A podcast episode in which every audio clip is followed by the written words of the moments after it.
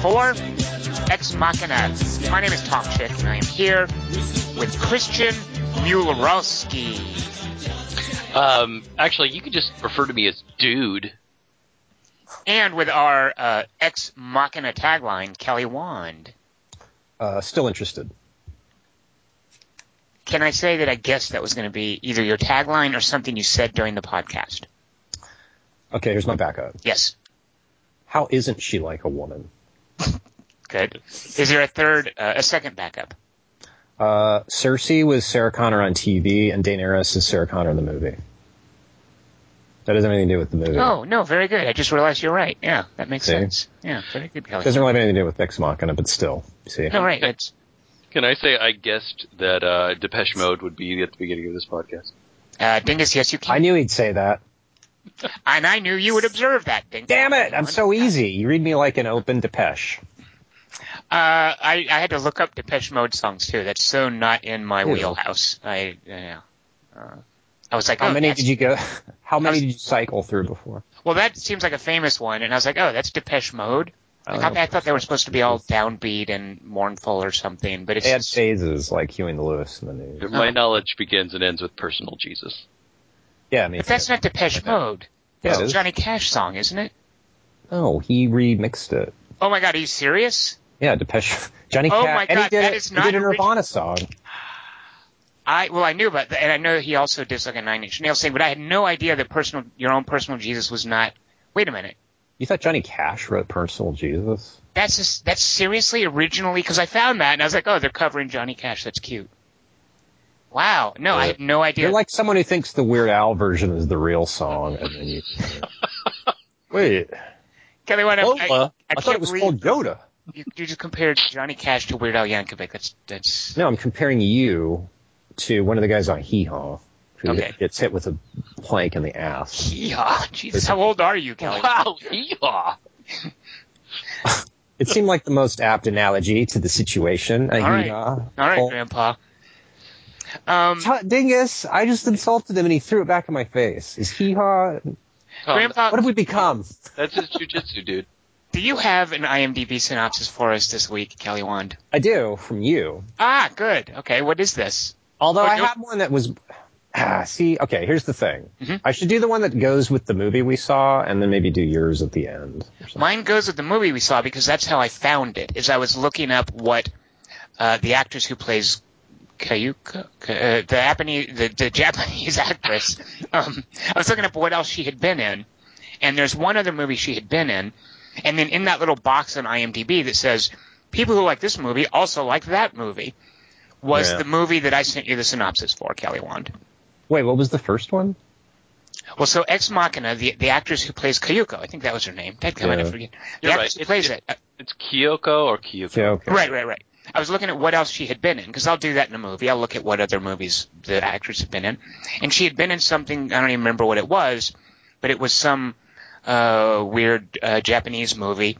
And in the little recommendation box in IMDb for that weird Japanese movie Chinese movie.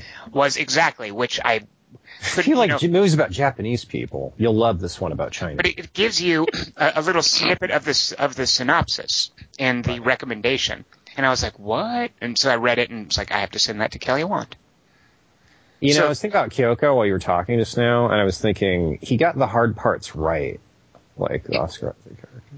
Uh, okay. Okay. we'll save that for the podcast. Yeah, but give Oh, us yeah. a, a synopsis, and we'll see if we can guess the movie. Okay, you have to guess the title that you saw when you before you sent me this. Right? I, I'm gonna I'm gonna recuse myself from guessing this particular synopsis. Oh, that'll make it more fun because it's so possible to guess it without. right. All right, dig guess. This is on you then to guess this for a thousand dollars. In ancient China, rich prince married to sexually obsessed princess. Despite all the love delights of her husband, she finds a lover and betrayed him sophisticated passion. Servant princess with a passion peeking after them, but one day the princess accuses it, and the maid threatened to terrible tortures. Name the movie. Um, Rising Hint, Sun. Blank. Ah, that's a good guess. I was going to say blank the new batch. That's your that's your hint. Gremlins is the movie. Oh wait, that's something else. The name of this movie, Tom, do you remember the name? It's something like the Chinese torture story movie. No, it's called A Chinese Torture Chamber Story. A Chinese. Many could be told, but this is this is how this shook out. but few are chosen. So I don't I don't see what that has to do with. Oh yeah, it kind of does, right? It has everything to do with it. Yeah. Uh, all right, so um, Dingus, I'm sorry you didn't win a thousand dollars. It was a close too. one, Yeah. but that's still good advice from. The But I was close with Rising Sun. Yes. It's good advice from Blue Book to send you there. Tom. see what it did? I do. So that was a reference to something we saw this week. So Dingus, why don't you tell some folks about it without spoiling anything? All right. Well, this, taken. This week we saw Ex Machina, a 2015 British science fiction drama movie about a young programmer who wins a contest where he gets to hang out with his boss for a week. it was written and directed by Alex Garland, and it stars. How do you say his name? Domhnall Gleeson? I think it is. Uh, so it stars Domhnall Gleeson, Oscar Isaac, Alicia Vikander, and Sonoya Mizuno. Ex Machina is rated R for graphic nudity, language, sexual references, and some violence. Awesome. Sneaking it in at the end. That's what they did. No unusual behavior. Uh, Ex Machina is at 90% positive reviews on Rotten Tomatoes. On uh, Metacritic, the average rating amongst various reviews uh, is 77. Uh, it opened at a very, it's a limited release, so it didn't make any money. it was packed when I saw. It. I don't it. understand why they did a limited release because they're just they're releasing it wide next week, right? Well, so they can get in for the uh, Academy Awards. Oh, you're right. You see. The, the, the BAFTAs. In April, Yes. Well, sometimes it's good to get an early start got to sneak in. Yeah. Don't before it gets much. crowded, because there's the whole crowded uh, Academy Awards season in December. You you want to avoid that. So We got to just quit using year cycles for things. and Go to centuries. Kelly, one, what I would like you to do is give us a synopsis of the events now, and go ahead. If you're listening and you haven't seen Ex Machina, we're going to have Kelly Wand spoil everything. So if you haven't seen it, you know, you might want to fast forward to this week's 3x3 uh, and come back when you have seen it. Because Kelly Wand, what would you call it if you were to recount the events of Ex Machina and spoil all the things in it for everyone? What would you call that? Do you have any theories? I do not. Really? All right. Uh, the the uh, Ex Macopsis? You really don't have any. All right. Dingus? Pretend this is fun. Ex Machinopsis. I thought it was an easy one. Ex Machinopsis 7. Seven. Oh, right, right. It's coming off last week. See, it's going to Very be, good. it's like a giant chain. Oh, I was thinking you were doing like Ex Machinopsis Session Eight, like that kind of thing. Oh, uh, Like, yeah. like you were you were doing you were riffing on Furious Seven and not on the number of sessions in the movie. It was a triple entendre. Mm, okay, Ex Machina. I got two of the ententes. I didn't understand the third one though. Um, I didn't understand one of them. The third taunt is the hardest. That's helpful. A computer's all. Martin Freeman, you have just one an underground week in your boss's bunker somewhere far away.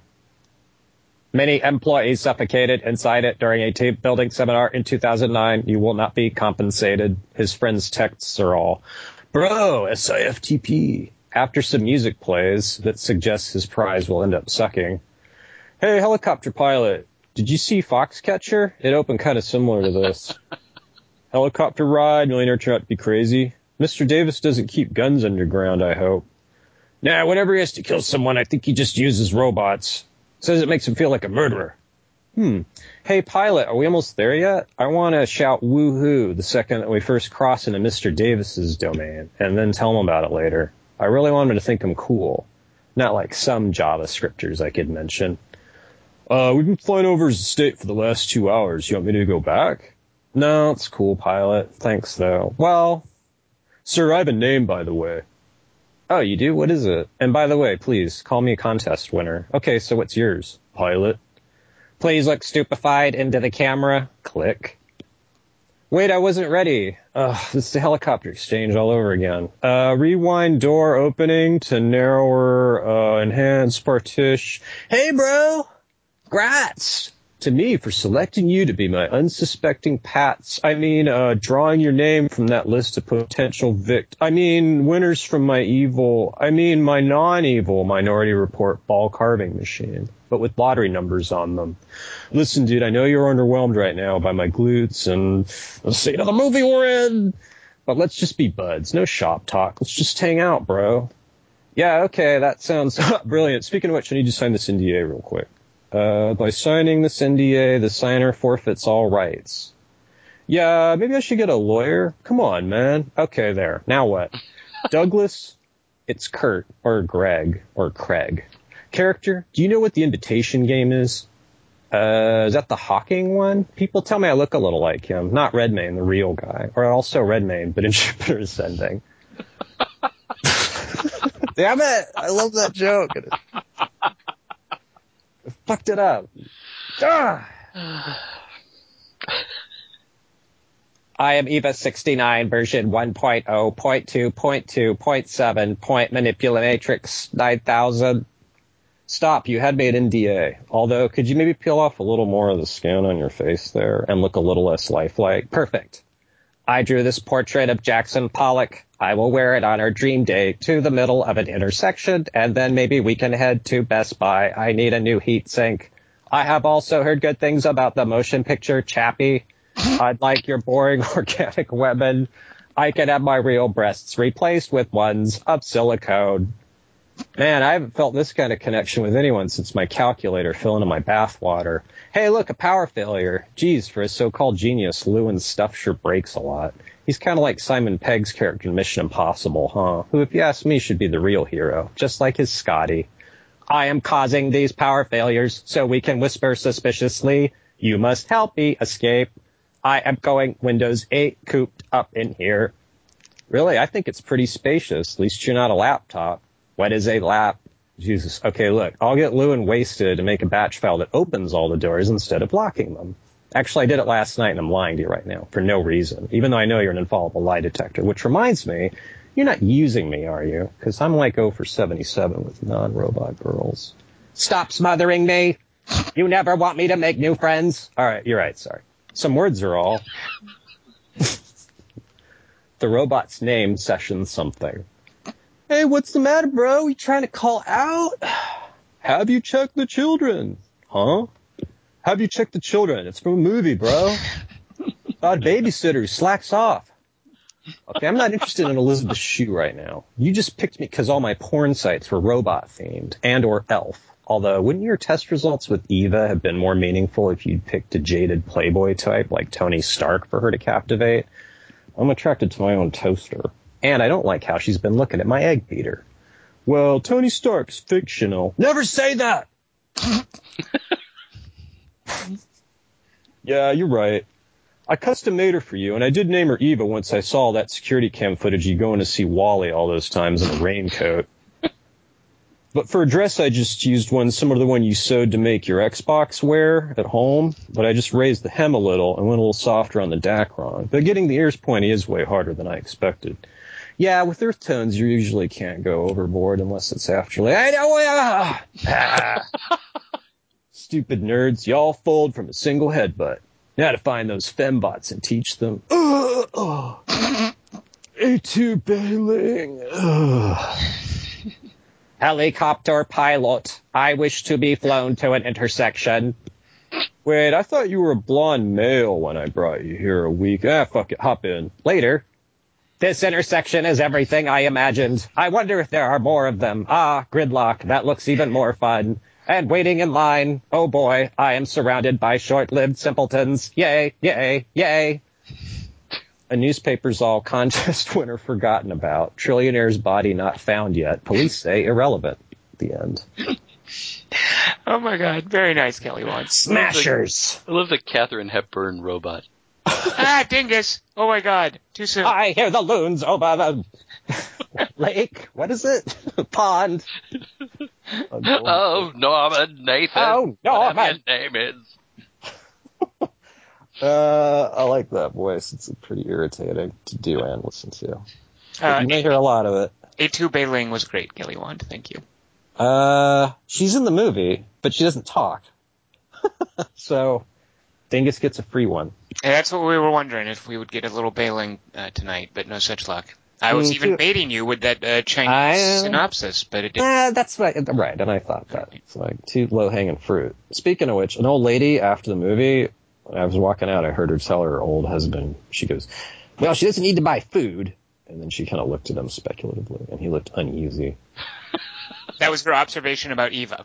Yeah, that was her first thought. That's her takeaway from the ending of the movie. Well, on the Not episode. like, right. It's not like the helicopter pilot had to stop for a snack or anything. Yeah, and she's not right. The other guy's gonna starve to death. Which is like, well, the robot doesn't need to buy food. Uh, well, hold that thought about the end because I want, I'm curious what. Yeah. Uh, but overall, let's let's go around the room. Dingus, what what did you think of uh, this? Dingus, actually, what is your experience with Alex Garland? Before, so the writer and director of this movie, fellow named Alex Garland. Uh, Dingus, what? Tell us about your uh, your bona fides for evaluating the works of Alex Garland. Well, my experience with Alex Gar- Garland this week involved watching Never Let Me Go Again, which is a movie of his, well, a movie he wrote and executive produced um, that I absolutely love. Wait, And- did, so he did an adaptation of it, Yeah, he he, uh, he Okay. adapted the novel, right? um, which, uh, gosh, I, forgive me, I can't remember the I can't remember the name. It's a It's the Remains of the Day guy. Um, it's a Forster? Kazuo Ishiguro, something like that. very good. I think you got Oh, it. right. Dingus, very good. Uh, yeah, I'm just taking a stab. Um, and of course, uh, you know, he wrote the screenplay for Dredd. Um, Oh, I didn't know. What? That. Oh. I didn't know that. Wait, Garland did? and uh, he was a producer on it. Uh, but but mainly it's the 28 days later, 28 weeks later stuff that that I know him from, and then and then Sunshine, which I worried that.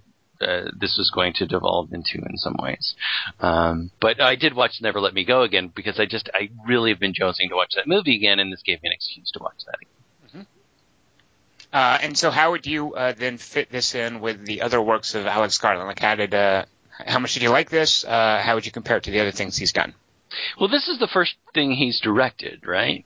It is, yes. This is his directorial debut. He's normally a writer, um, very prolific one, but yeah, I think this is the first thing he's directed. I think it's an incredible directorial debut, and I think we Yeah. had a couple of those this year. I mean, I'm I'm I'm shocked uh, because sometimes when screenwriters uh, move over into directing, they keep everything because every word is precious to them, and and then they don't have to listen as much to editing. But I didn't think that was a problem here at all. Um, sometimes I get a little nervous about that. Um, I love the screenplays. I love the screenplay for 28 Days Later, uh, and I and of course I love 28 Weeks Later, which I think he just produced but didn't write. Um, I but thought he did write that. That's Did he? Uh, that's Okay, maybe I'm wrong about And you that. might be, yeah. I, I might be wrong about that. And I really love a lot of Sunshine. I mean, uh, uh, you know, we have a lot of uh, we have a difficulty or a, a, a conflict about how we both feel about the, the third act of that, but I still love the way that that movie comes together. I I I think this I think this really fits well into what he writes, and it and it fits nicely coming after that he directed this after writing uh, Never Let Me Go was really impressive to me. Um, yeah, I'm really I'm really pretty crazy about this. Uh, and this just in, he did not write 28 weeks later, so you're, you're absolutely right on that, Dingus.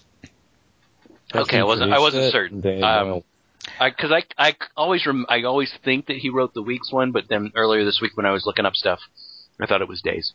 Yeah, so 28, uh, 28 days later is the, the Danny Boyle Alex Garland uh, joint, which I think didn't they do the beach also? Like I think that's where I first saw Alex Garland. speak. Oh, did they? See, the beach no, you're is, right, is a you're novel that he wrote, and when it was adapted by Danny Boyle, I think he also did the screenplay. I'm pretty sure I'm right on that. Um, another bad third act.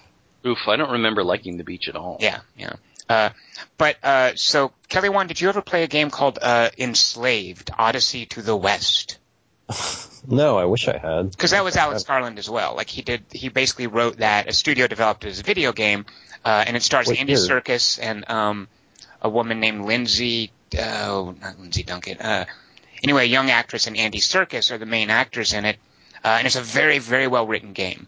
Um, I'll check it out. Is it is it too old to play now? no, no, not at all. Uh, and it's a sort of a cool post-apocalypse. It has a really cool, uh, you know, I think it has a great third act. Like a lot of a lot of stories, and especially a lot of video games, don't really know how to end. Um, Yeah. but what he did with Enslaved, I really liked a lot. Um, and Enslaved is very much about, you know, there's a lot of like platforming and shooty stuff, which is I can take or leave. But a lot of what makes Enslaved good is these two characters talking to each other, um, which is, I think, um, what, what what I loved about this movie is so much of this movie was just two people who are really smart, each talking to each other, one of whom has a secret. Like that, that that's pretty much the the structure for most of the scenes in this movie, and it was just so cerebral, um, and and such a, a writerly movie too. Which Dingus is why I also I agree with you. The fact that it is directed so beautifully and uh, so adroitly uh, was just uh, stunning to me. Um, so yeah, I'm on the Dingus side. So Kelly Wand, are you going to stand up and be a detractor for Ex Machina to make this a more interesting podcast? I want to. Um, I think it's not as good a third act as Dredd. I still think third acts are his kryptonite. I think he gets a little lost. Oh, so you really, you, I mean, you're being serious. Is you do feel like you, you liked this, but you do feel that it, it kind of fell apart? Is that? No, I'm a, I feel kind of squishy about it because I I like him and I like the movie and I really like the acting and I like the script. I agree with Dingus and I like that it's about ideas. Um, I think the only thing about it is maybe it seems like his least original idea. I guess it's just a good riff on the AI scene. The rogue AI story, right? Um, Yeah. I would, I mean, I, I, it is certainly der- not derivative, but we've, it's something we've seen a lot. Um, Right, like compared to Sunshine and 28 Days Later, they were both sort of revolutionary movies. I well, thought. I, I thought the unique twist on this was that it was a rogue AI story meets a femme fatale story. Um, and have we seen that before? uh, Blade Runner. Well, I don't think Sean, no, Sean Young isn't playing him ever in Blade Runner, is she? Like she's just a, she's a kind of a helpless damsel. I mean, there's definitely Blade Runner has uh, noir, but Blade Runner. Uh, that's she doesn't know she's the. She doesn't know that though. Terminator 3. Right, right. right, right, but th- that's what I'm saying. Is in a femme fatale story, from from most, you know, in film noir, the femme fatale is constantly in control, and that was kind of the the reveal in in Ex Machina, is that we've been watching a femme fatale story, uh, and that for me, even though you're right, Kelly Wand, did we've seen a million rogue AI movies, um, but that for me is kind of what this what made this kind of special, is that it becomes a, a femme fatale story. Um, Yeah, I don't know. I think it's the same thing with his. Like I can feel when his third act's starting, and I start getting uneasy. Well, tell me. have- So yeah, so tell me about some of your reservations about the third act, because I'm Like, I wanted for say- me- go ahead. it seems like um Oscar Isaac. Like, okay, I know he's supposed. Okay, when he's a genius, there's like a Henry Kuttner story about a I think an inventor named Calvin Caliban, and he's he gets drunk and he invents stuff, and then when he wakes up sober later or hungover, like he doesn't remember what he made, but he'll find like a robot talking to him, and then he has to like figure out, wait, what what did I make you to do again? And um the part of this movie where Oscar Isaac kind of gets dumber towards the end reminded me of other Alex Garland movies where I got the sense that it was just time for characters to start dying and then Okay. they go like in a, in a quick chain. What do you And mean? He get, what do you mean he gets dumber? Uh, that he doesn't, he, okay, well, I guess he does suspect that she's causing the power failures. But he should have, he should have a leg up on her. Like he, if he, he would have known, I would think, that, um, wait, what's the main character's name? The guy who the contest won? Caleb. Caleb. No, yeah, uh, Caleb. Did, did I get the names backward? Dingus, Dingus, you're always our name expert. Without- Caleb Caleb Smith is is uh, is the young dude, and Nathan is the is uh, Oscar Isaac. Right. Caleb and Nate, right? Okay. he knows they're scheming against him, but he still gets taken because Caleb consciously lied knowing that he was being watched. I don't know. It starts getting muddled. I start Charlie, let going, me- wait, so his plan was. I mean, I, I, I don't, I, I kind of see what you're getting at, Kelly, and, and it reminds me of the ending of, uh, of, of 28 Days Later, where we've got to have, uh, literally a door unlocked so the bad stuff can get out of where it's been Right. contained, you know, and that Alex Garland, like that's kind of his trick is we're going to set up this contained situation, and then to resolve it, we'll just unlock doors, and the inevitable will happen, and you've got your, and that, that's the resolution. Um, and I don't. So I, I do see some continuity there, but I don't have a problem with that. Like I think there's almost like this Chekhov's gun thing where, and and and the same with like Silence of the Lambs, where you see her behind the glass, and it's all about when is she going to get out from behind that, and what's going to happen when she Mhm. goes. Um, so the fact that that's what happens, we're expecting that all along, and I think Alex Garland knows that. Yeah. Uh, and she's the money. She's so good, and she does so much with her face. Uh, So I, I kind of, even though, I mean, even though you expect it, and even though it is kind of an expected outcome, I can't fault it for that. And furthermore, I really liked the trickiness of each of the men one-upping each other. I mean, I was grinning from ear to ear during during that scene when uh, when uh, Caleb reveals, yeah, I, I knew you were going to do that, and so that's why I did it the night before. Um, like I loved that that that interplay between them, where it was just two men outguessing each other. And yeah, but then it, there's a knife fight. like there, that's the last awesome idea. And then after that, I started not being sure what I was supposed to. Like, did I want these things to happen? Like, what does Okay. happen? She out in a wet. Like, So, Dingus, then how did you feel about the third act, the, the resolution of this? Uh, Uh, you know, I was absolutely fine with it. I didn't see that continuity that Kelly Wand talks about with, or that you sort of just made a link between those two uh, unlocking doors and whatnot. That doesn't bother me at all.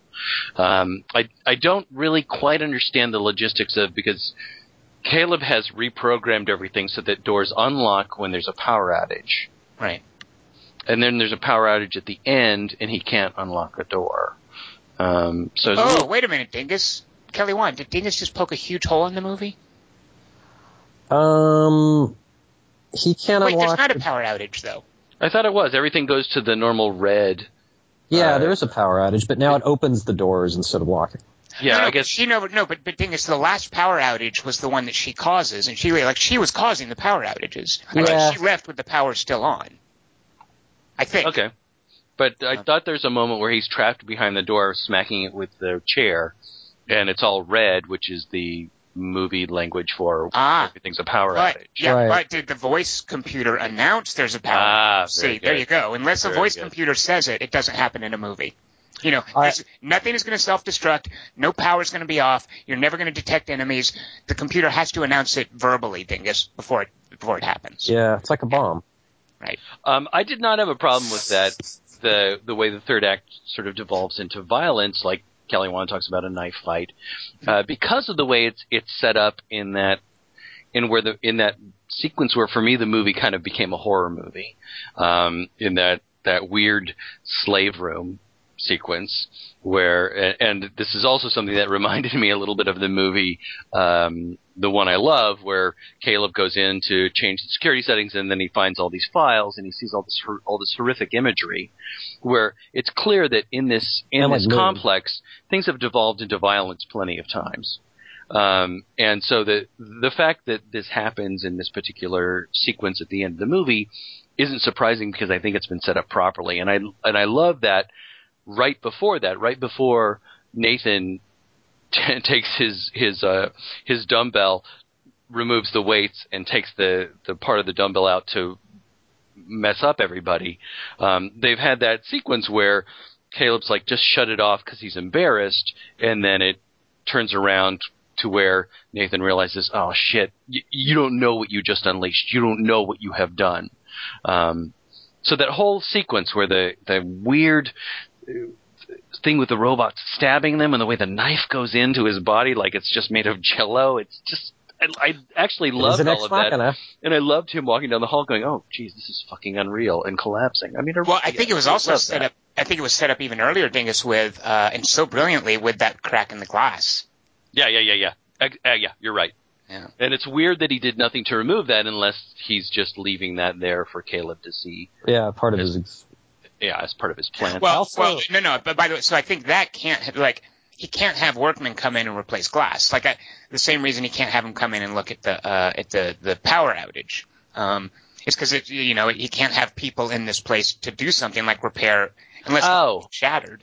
All right. Well, let me ask you this: Can I can I jump off into another place right now? Sam, but real quick, you mentioned the stabbing scene. Uh, you said you liked that. Kelly Wand, how did you feel about the uh, the Jello knife stabbing uh, effect? Did that bother? Uh, mostly disappointed because he seemed surprised by it and he programmed them. So it, I feel like it's now the movie's regressed. Like this was kind of what I expected to happen, and so and I was enjoying the movie subverting my expectations a lot. Like in the scene where um, he cuts his own wrist open Right, to see if right. he like that. I love that scene. Yeah, I loved was- how it played out. I'm like, oh, he's thinking of the way I'm thinking because that'd be my th- like You, obviously. well, you think that early on too, like, Right. Yeah. okay, who's the robot here? And I like that it takes that out of the Yeah. equation with this really horrific, bloody, and you know the music got really loud, and that Yeah. was uh, with this really intense kind of reveal. It's sort of like, okay, audience, I know what you're thinking. Let's just get this out of the way so Yeah. you know this isn't the twist that's in store. it was a great. it I was- love that too because I I, I was thinking, well, is this a dream sequence? And then you Right. know the next day Nathan's characterization. like, yeah, I saw this video of you. I was pretty freaked out. it's a story beat and characterization in one together. Like, And it's also what- it's also this wonderful thing of like, don't worry, I'm, I don't have a twist. Right, right. and it's not going to be that one. Like, or not that right. Well, thing is, you mentioned so you did like because obviously when somebody gets stabbed, it's it's you, you know a stabbing is a very violent and in a way intimate way to kill someone. Um, you know, we've all cut ourselves with a knife, and a, a knife does not go into a human body like that. Uh, but thing is, you liked the the the creative choice they made for for how Oscar Isaacs was stabbed. Yeah, it's like a plug. Same thing. Like, oh, you guys just like us. Die so easily. I think was this supposed to be. I liked it because I could just imagine uh, both of those um, those mechanisms understanding human anatomy to the point that they could easily Ah, uh, slice a knife through the Right. cage I without see. hitting bone. ah, that's good. I didn't think of that. They're sex bots, so they for would- me, I was thinking more. It was it was just a creative choice um, to make it seem uh, like effortless to, to sort of point at human frailty. Because like when he beats Yeah. her arm off, um, it's really you know they're brittle, it's violent, the the the, the break is jagged, and there's sparks and stuff. And uh, in comparison, they just so easily slide the knife in, and it was just conspicuously um, almost sensual. Yeah, you're right. Yeah. Yeah. Uh, and yeah, and not realistic at all. And I was okay with that. I, I really liked that creative choice. Uh, and I and I just did. I would wonder. I wondered if that would bother either of you guys. So it sounds like we're all on. the No, same I liked it. It was well because I got what he was, why he, what you just said. Like that's what he was doing. I also liked it because when she charges him and tackles him, it's clear that she's do- she doesn't have a superhuman strength. Right. I wondered about that too. Is yeah. It's not like she punches him through a wall. She tackles Right. him and he overcomes her, and she has commensurate strength. Uh, it's just that she's planned and she's clever. Uh, so Dingus, you wanted to uh, you wanted to uh, uh, take us to a different thing. So what what what uh, what did you want to bring up? All right, so Tom, you you brought up this idea of the glass and the workers not being able to come in, which makes me think of the dinner table conversation, and then also, which leaps me to the end of the movie, but we'll we'll go to that. So the dinner table conversation where um, he's talking about the power outages, and he says, "Yeah," I, and Caleb says, well, "Why don't you just have the workers come back and fix it?" And he says, "Yeah, well, you know, there's so much top secret stuff here that uh, after the project was done, I had them killed." And he just says it matter of factly, and he moves on. Right. Um, what do you think of that? I, I think clearly a joke, and it didn't need to be explained as such. Because I, I don't think that Oscar Isaac's character is a murderer. Um, I, I don't think there's there's any of that. Uh, so yeah, I think murders. I think he was just making a joke. Do you have a different read on it, or Kelly Wand, what did you think of it? Uh, I think it works either way. I thought it was ambiguous. Oh, okay, interesting. So Dingus, why do you ask, and what, what's your take on that scene? Well, this this ties into, and this is something that I was having a talk with somebody earlier tonight about. Is is do you think um, at the end, do you think Caleb is going to make it? Do you think uh, Nathan ever intends for Caleb to leave here alive? And at first, I wasn't because I was thinking about that scene and the way Nathan, del- the way uh, Oscar Isaac delivers that line. It's just very matter of fact, and I had him killed. It's never, it's not commented upon. The joke isn't explained. It's not explained as a joke, and Caleb doesn't take it as a joke. Um, I think that the idea is that he's not just joking; he's upping the stakes. He's scaring him. Uh, I think this is part of amping up what he's going through. Um, and so, what I was thinking after leaving the movie was, is Caleb going to make it back alive? Does Nathan intend for that? And is that possible in this universe? So, what do you guys think? Yeah, I, I disagree strongly. I mean, I really do feel Oscar. I haven't, I haven't said what I think about it yet. I'm. Oh, oh, well, no, no, okay. Well, I, I yeah, I clear. I think that there's no hint to me uh, and maybe I missed something. I'd be curious to hear if you feel otherwise. But I, I, I think that Why the the movie NDA? never intended us to think that Oscar Isaacs was a murderer, uh, or that anybody would be uh, killed, or, or that uh, Caleb's life was ever in danger. You know, the helicopter does show up Yeah. uh, as promised. yeah, Um, exactly. You're exactly right. Yeah. uh, so, and, and I do think that, that that was a joke, and that, that Caleb took it as a joke, but he is clearly trying to make him feel uneasy. Um, Right. so uh, I, I don't think there was ever any any threat to Caleb's life or, or well being beyond the fact that he just got completely played. Um, yeah, but why? Do you, do you think that there's there is some ambiguity there, Dingus or Kelly? Not with Caleb. Just with the. I don't think he was going to kill Caleb. Yeah, Because so why- Caleb, he made it. He didn't. This. I mean, because if he was going to do that, then he would he would have to be in his end game because he would. Obviously, Caleb's disappearance would be commented on. right, so why, why do you ask? He that? chooses a guy knew with no was- connections and no family. But all his to- friends know to come out to do this this top secret test that, and he has them sign an NDA, but can he trust them to do that? So in in sort of a conventional thriller, you might expect the bad guy will just off the dude Right, that right. brings out. Um, but I think you're right, Tom. I, I, I, and I don't think it's ambiguous. I think that once you actually think through it, and the fact that the helicopter arrives is is uh, an obvious clue. I mean, the the way that a filmmaker shows that is she goes out to the field and there's no helicopter there. Right, right. Um, so yeah, I, I think that's absolutely true. But it, I, I find the way he he does that quote unquote joke about the workers to be curious, and I think that he's he's not just making a joke. I think he is prodding Caleb. I think he's trying Yeah. to He's- yeah, make him well, understand that the stakes here are very high. You have to No, it's just- understand that. He's just pushing his buttons. Is how I took. It. Well, that. and while, while I would, uh, you know, I think we would all agree then that he's not a murderer. I think in a way he's a he's a really brutal guy, and the brutality Right. is all that early stuff where he's saying you're a brilliant coder, and I know what it's like to be the smartest guy in the room, and and then to later say, hey, I didn't mean any of that. I was just playing you. Like You're that that okay. is flat out brutal. Yeah, you're okay. Like like the fact that he just invented all of this praise that he was heaping on him before yeah. uh, that he was using to establish a rapport with them, and and and this idea of you know I'm a I'm a I'm a genius millionaire. Obviously, you you're just like me, and we we share this, you know. well, you idolize me, and if, even if I killed people, you're not gonna have a problem with it. but to to then to retract that thing about yeah, you're just an okay coder. I mean that that was a brutal scene. I loved that. Yeah, Um, me too. Yeah. But you don't think he's he's?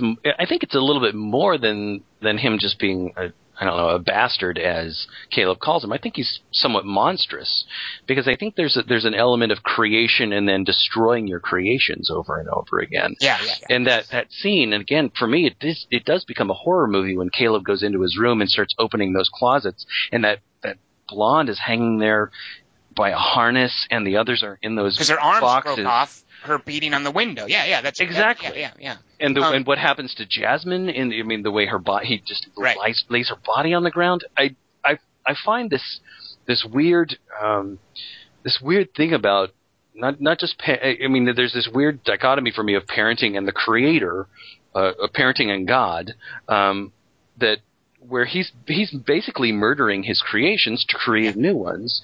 So has that changed him as a human being? I don't. I mean, he's he's he's got a weird callous attitude about him. Maybe that's always the way he's been, but that that that so that that aspect of him of of creating these beings, making them have consciousness, and then dismantling them. Right. I mean, it's just it really messes with me, especially when you think of that line that she says late, like that that line about. Um, oh gosh, I can't remember the exact line she says. Uh, it's uh, um, it's it's strange to have made something that hates you. Um, that's Oh, right. my- You hear the audio uh, where he rips up the picture. Like, how do you feel to have uh, made? made right, something right. that hates you. Right, right. and and that makes me think about the idea of of of parenting or of a creator and the idea that that when something when a, when a when a being who has consciousness has to become independent there is an element no matter how much we love our parents or how much we love God of developing a hatred in order to become independent um, that you might most people who are healthy come back from that but her that line was just so powerful to me Well, I think it really is this kind of uh, Dr. Frankenstein kind of take on, you know, he doesn't really appreciate what he's meddling with. yeah yeah yeah, yeah. You know, he doesn't really appreciate that, that he's creating life. Um, you know, he's just a coder. You know, he's just looking at it as a program that you download and you adjust it and you do a new revision. And yeah, you, you lose some of the data you had before, but that's just because that's how you iterate code. Um, is And Caleb's just another of his files. So. yeah, yeah, exactly. And that's his, yeah, and he, he's created this test that he has to see if it'll work. And I just think he's completely oblivious. I mean, the brutality is his obliviousness and not necessarily malice.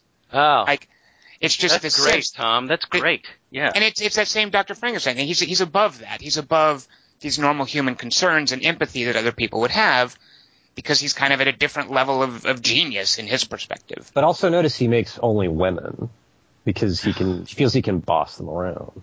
Um, is it because he feels he can boss them around, or you know that's a good question, Kelly. One is does he have his own sexual kink that he's working out, just like he tailored Ava for Caleb? Um, right. and and he makes them, as he said, you know, he makes them literally so that you can fuck them. Right. Uh, is he sleeping with them? By the way, is he sleeping Kyoko. with? Uh, is he though? That's Like I don't, I don't, I think that's ambiguous, and I think you can Wait, read it. wait, is he? I missed what you said. Is he? is he though- sleeping with the Asian uh, Kyoko? Because I don't think. Oh no, no. He I does- think you clearly see. Oh no, no, you're right. that. There is like a sex scene. You're right, Dingus. Yeah, like with him up, with her up against the wall. I forgot about that. Yeah, because uh, before when he's sitting there shirtless and she's on the bed behind him, like you're at first supposed to. That would mean oh they just had sex, but upon reflection, that could be the same as uh, you know a guy who's a programmer just having his laptop on the bed behind him. right. Oh yeah, yeah. But, But no, you're right, Dingus. There's definitely a, a sex scene. I forgot. And it's one thing if he, it's one thing he's one kind of a bastard who goes, I'm just going to make my own women in the way I want and just have them around as my servants. But it's another thing to make another one and then lure in another like a human and go, Right. I'm gonna and then I'm gonna do that to this guy. Like that's he's thinking really big. And that too, Kelly Wand, I think, is a unique twist. I mean, I look Right. forward to talking I, uh, about over unders, but that too is a unique unique twist on the Rogue AI story. Is Right. What happens when you introduce sexuality. You know, Blade Runner does touch on that because there are the pleasure models and stuff, but you know that's not really a primary concern in Blade Runner. Uh, Well, I loved I loved their debate about that. about debate why of- sexuality and Yeah. Should- yeah, yeah, exactly. Yeah. I absolutely loved how pragmatic he was about it, but it also I think feeds into his particular kink and what he needs, and he's justifying why he's done it for that reason. But he's also Yes. practical. I mean, he talks about porn as you know a search engine. Well, if, if a search engine can't do that, what's it worth? Um, so I, I mean, I think that's that's a very important part of this movie. of so many of those, and that's just the uh, the, the the sort of the, the intelligence and lucidity of the Yeah. writing. Like so many of those conversations characters. and the characters, yeah. So many of those conversations would have these it, just the right amount of of pondering. The, the high level of, of high level abstraction. You know, he says at one point, "I'm hot on high level abstraction." Uh, so many of these conversations, you know, just kind of skim the surface just enough Mhm. to, to bring up these cool uh, perspectives and opinions without getting ponderous, without introducing a bunch of techno babble. Um, you know, for instance, the idea of uh, her brain is made of a gel, um, Like and it's almost like that scene is is uh, a, a vehicle for that awesome bit of writing where he talks about a gel is perfect. Uh, you know, it, it does holding for memories and shifting for thoughts. Yeah. What a, what a great line Yeah. Uh, that's just there to sort of show off the, the hardware. I mean, instead of technobabble, we get this little poetic line like that. I love About the beauty of the mind. Yeah. And not just that, it, there's this beautiful thing about the way that scene is shot where I'm constantly, I'm worried about the fragility of the thing they're holding. Hmm. I'm worried about him dropping it. Yeah, they're Um, holding it gingerly too. Uh, but but but they're handling it, and Right. and I I love this this idea of, and this will go into when we talk about over under too, uh, th- this idea of of memory being a thing that I can now hold in my hand, and if I drop it or throw it in the garbage can, I, I just I felt a tremendous amount of tension in in that scene in particular. Well, actually, I felt that whole time. I was constantly I was constantly tense during this movie.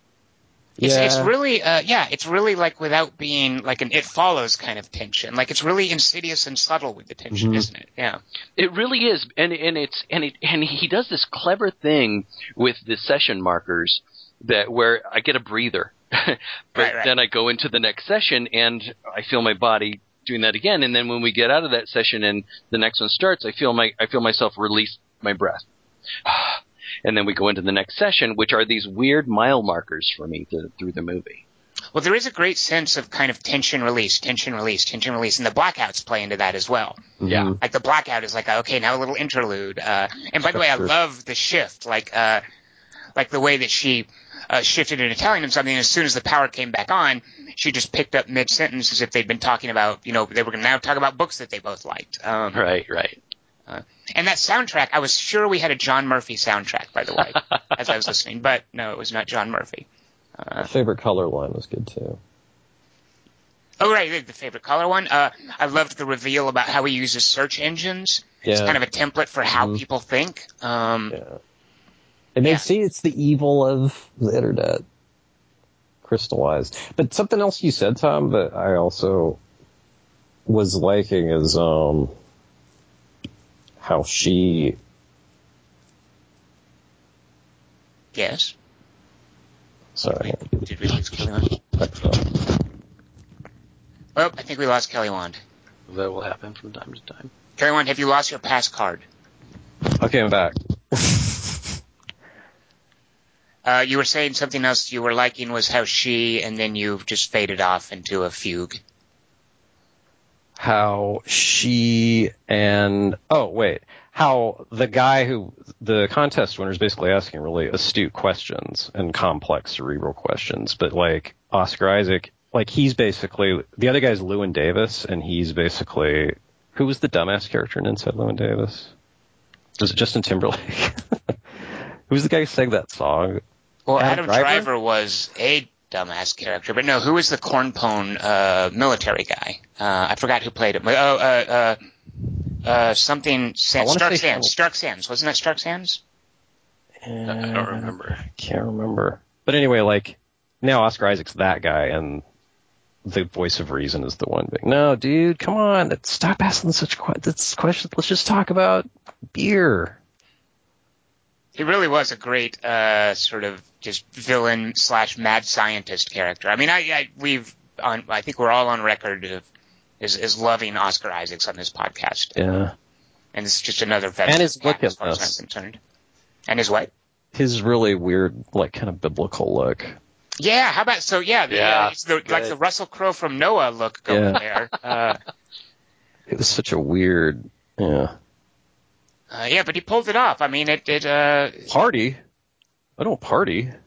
That's oh gosh, yeah, exactly. That scene too. Yeah, that, that reveal there. Uh, uh, okay, how, do, how, Ghostbusters. uh, let's talk about the production design. What did you guys think? So we saw a terrible movie called The Lazarus Project or Effect. Uh, That's my under. uh, Spoiler alert. Okay. Um, but one of the things that Dingus brought up is, boy, they sure had a spacious lab uh, in Lazarus Effect. Like it, Lazarus Effect was an example of just throwaway, thoughtless production design. Um, obviously, not the case here. Uh, how did you guys feel about this uh, this location, this setting? This, this- I remember the only thing I read about this movie before I saw it was a review where they started. They go, "Yeah, it's got a lot. It, it relies more on all like interesting ideas than appearance." And I'm like, Oh. "Oh, yeah, I know." Like, wait, you're trying to sell me? You're trying to take take me out of the movie with that? I kind of disagree, though. I mean, uh, yeah, I thought that. Play. I don't know what. Well, less is more in this kind of movie. Because also it suits that setting. Like he's supposed to feel confined, and it's just you could just have like one or two sets, like Cube, which has a similar ending. That I think about it. But that was part of its uh, power, I thought. Mhm. You're underground, man. Uh, Dingus, what did you what did you think of the, the, the look of this, the production design, the location? Uh, this this really just taps into many you know stuff that I've written, stuff that I really love about uh, this kind of story is th- this idea that you're going to come upon this building that looks like it's made out of like slats of wood and whatnot, and then you're going to go underground and there's this whole cement bunker thing that this rich guy has built. I I just I I freaking love that. Um, no aesthetics. I, I I love you know when he when he shows Caleb the lab, and and everything is is encased there there there's things encased in glass, but there's reasons for that. I mean, you see that when the glass gets broken later in the movie, or the glass gets not broken, but you get that that spidery shatter of the of the Mhm. glass. There, there's reasons why all there, there's all this protective glass, and he's made this fortress for himself. Um, I I I love the way it looks, and I love the way her room looks, the way that it has that little. I don't know what you would call that little not terrarium, but that little area with the plants growing that she eventually draws. Mhm. Um, and and I love I don't know if you would call this production design. I guess this is more props, but I love the way she does her drawings, which at first looked like she had done it on a spirograph, Right. but but the way that she's drawing pictures, which al- which is almost using points, not it's not pointillism, but it's just using like little little Yeah. mathematical lines to make make the pictures that she makes. It did look very sort of dot matrix calculated, didn't it? Yeah. Yeah, yeah, yeah, yeah, yeah. Yeah. Yeah. Yeah. Uh, so no, I, I love the I love the way this looks. I love like the sort of the cement architecture that's inside most of the rooms, uh, as opposed to the way the the upper his upper his upper house looks. The Well, there's a very subtle progression that you alluded to, Dingus, that starts with, you know, just the, the wood discreetly, like, like subtly blended in with the natural order. Like it feels like, you know, it's just like some sauna or something that's out in the middle of the wilderness you might Right. happen upon. But then you get into the house, and part of the house is built up against a natural rock, it looks like. Um, but then increasingly, and then some of it overlooks that, that, that river, with that beautiful balcony.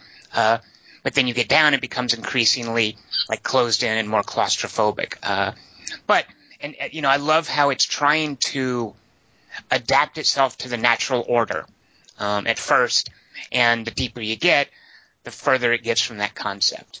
Uh, which kind of, in a way, fits with the whole theme of the movie. ah Is you know trying trying to recreate the natural order and perverting it, and uh, yeah. So I, I love the you know Kelly looked like a Herzog movie a little bit. like a Werner Herzog movie. yeah, like Nosferatu, like that first part. Um, Where mm, he's going okay, into the forest. sure, okay. I can go what were you that. gonna say? Something Uh, smart. No, no, I forget. But yeah, I just I oh, that I would Sorry. disagree with your your review that review that you mentioned that said it was mainly an idea movie. Uh, I think it's also, and this is part of being surprised at how adroitly Alex Garland directed it. Visually, it's it's a beautiful movie. yeah Um, and and just you know the the the for everything the cinematography, the editing, uh, it just it, it really had the, the confidence of a veteran filmmaker. Uh, I felt um, it didn't seem like you, you know all the flailing around that poor Wally Pfister did in that movie Transcendence. oh holy cats yeah. You know there was and he was Another again, under. a first time filmmaker, uh, very similar themes, and just so clumsy throughout. You know, everything, the editing, the production design in that. Um, and here, Alex Garland, his first directing job, uh, and he just nails it on so many counts. Yeah. And it was it didn't seem like an easy film to be your first film. Like a lot of it was hinged on the performances, and he has like kind of a like characters like main characters that you'd probably find hard to like unrelatable. Sure. Which for your first movie, you, like those are all like you're climbing steeper. Yeah, billionaire genius, uh, sort of a nerd loser guy. Yeah. Yeah, And- like you didn't coast on like okay, I'll just zombie it up. so you guys, by the way, if you had taken my advice, you would have seen Alicia. Uh, what's her last name? Dingus Vic, Vikander. Yeah. Uh, did I get that name right? By the way, is it Alicia? No, it's something different. no you're right it's Alicia Vikander I don't know if Okay. you say Vikander or Vikander but it's a it's Alicia Well, or you or you might say Alicia I don't know I don't know where she's from It, is she from Ibiza? What was that, Dingus? yeah that's right that's me doing my uh my Castilla my okay I, I think she's Danish. I want to say, or some Oh, some all right. Scandinavian thing. But at any rate, uh, if you guys had taken my advice and seen the movie Seventh Son, you would have seen her. Oh shit!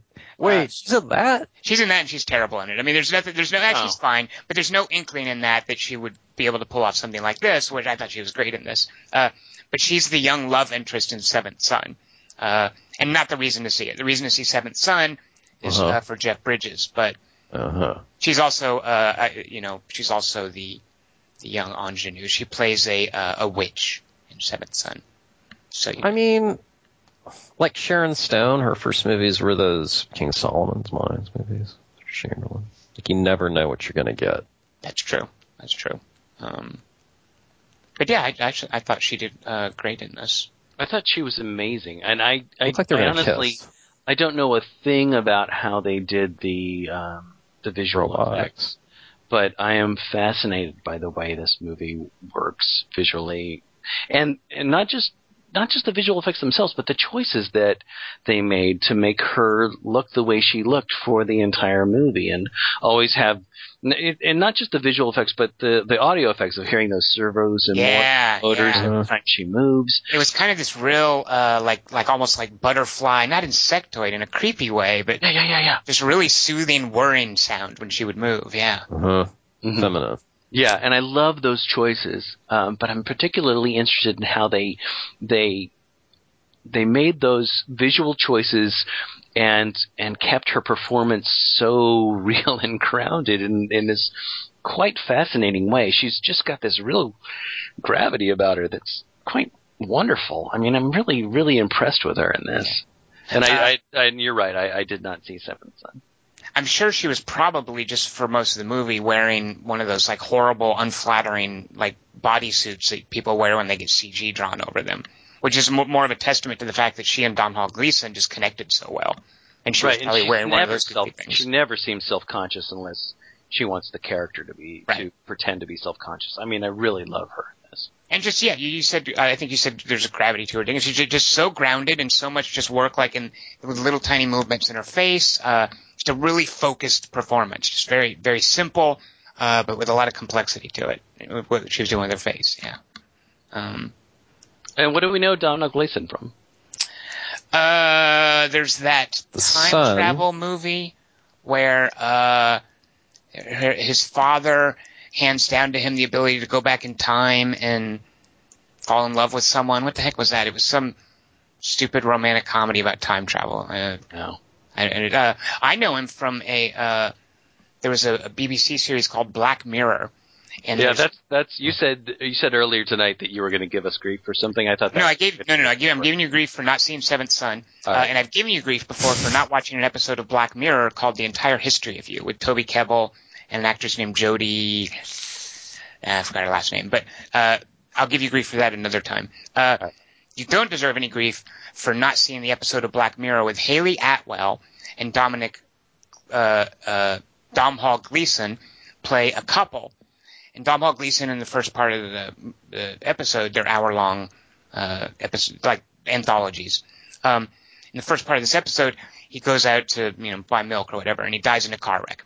So Hayley Atwell is grieving, and she comes across a service that will sell you a synthetic version of someone that you kn- knew who has died. Ah. Um, and they access that person's like email and Facebook stuff, and they they create a new brain in this fake person that you you actually grow it in your bathtub. Um, Hmm. So they uh, she buys a replacement Domhnall, Domhnall Gleeson, uh, and it's about how he's never quite lives up to the actual person because he's synthetic. Hmm. So I, I know him from that. Oh, okay, all right. Yeah. So it's like a chia pet.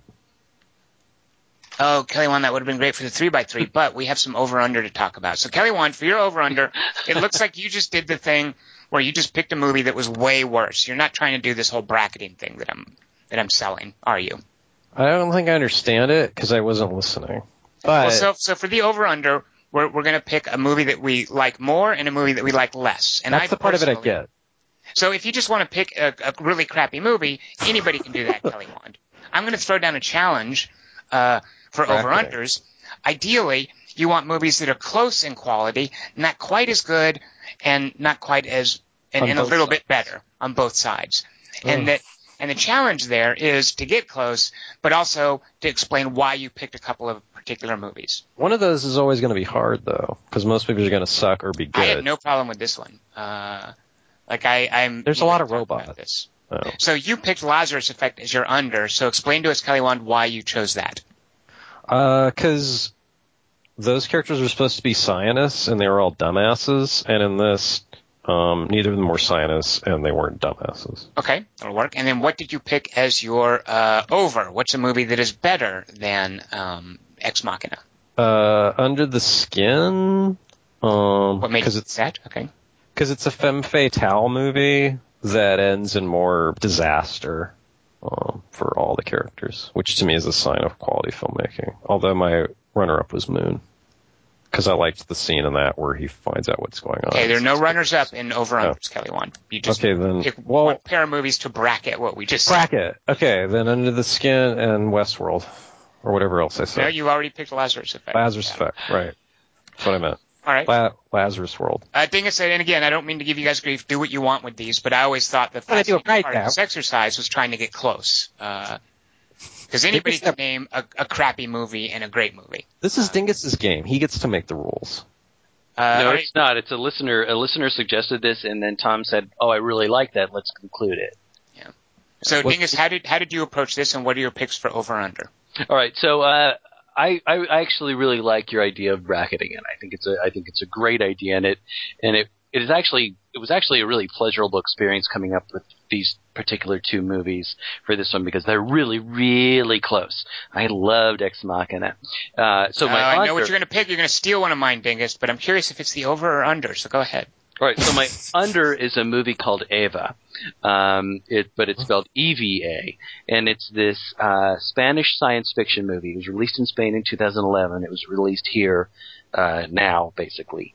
Um, and I don't want to say a lot about it because I, I really do. Now that I think about this, and, I, and, and having watched um, having watched Ex Machina the way it plays out, and the way it, especially that brain scene, I would love for you guys to watch uh, Ava. It, it stars uh, Daniel Bruhl.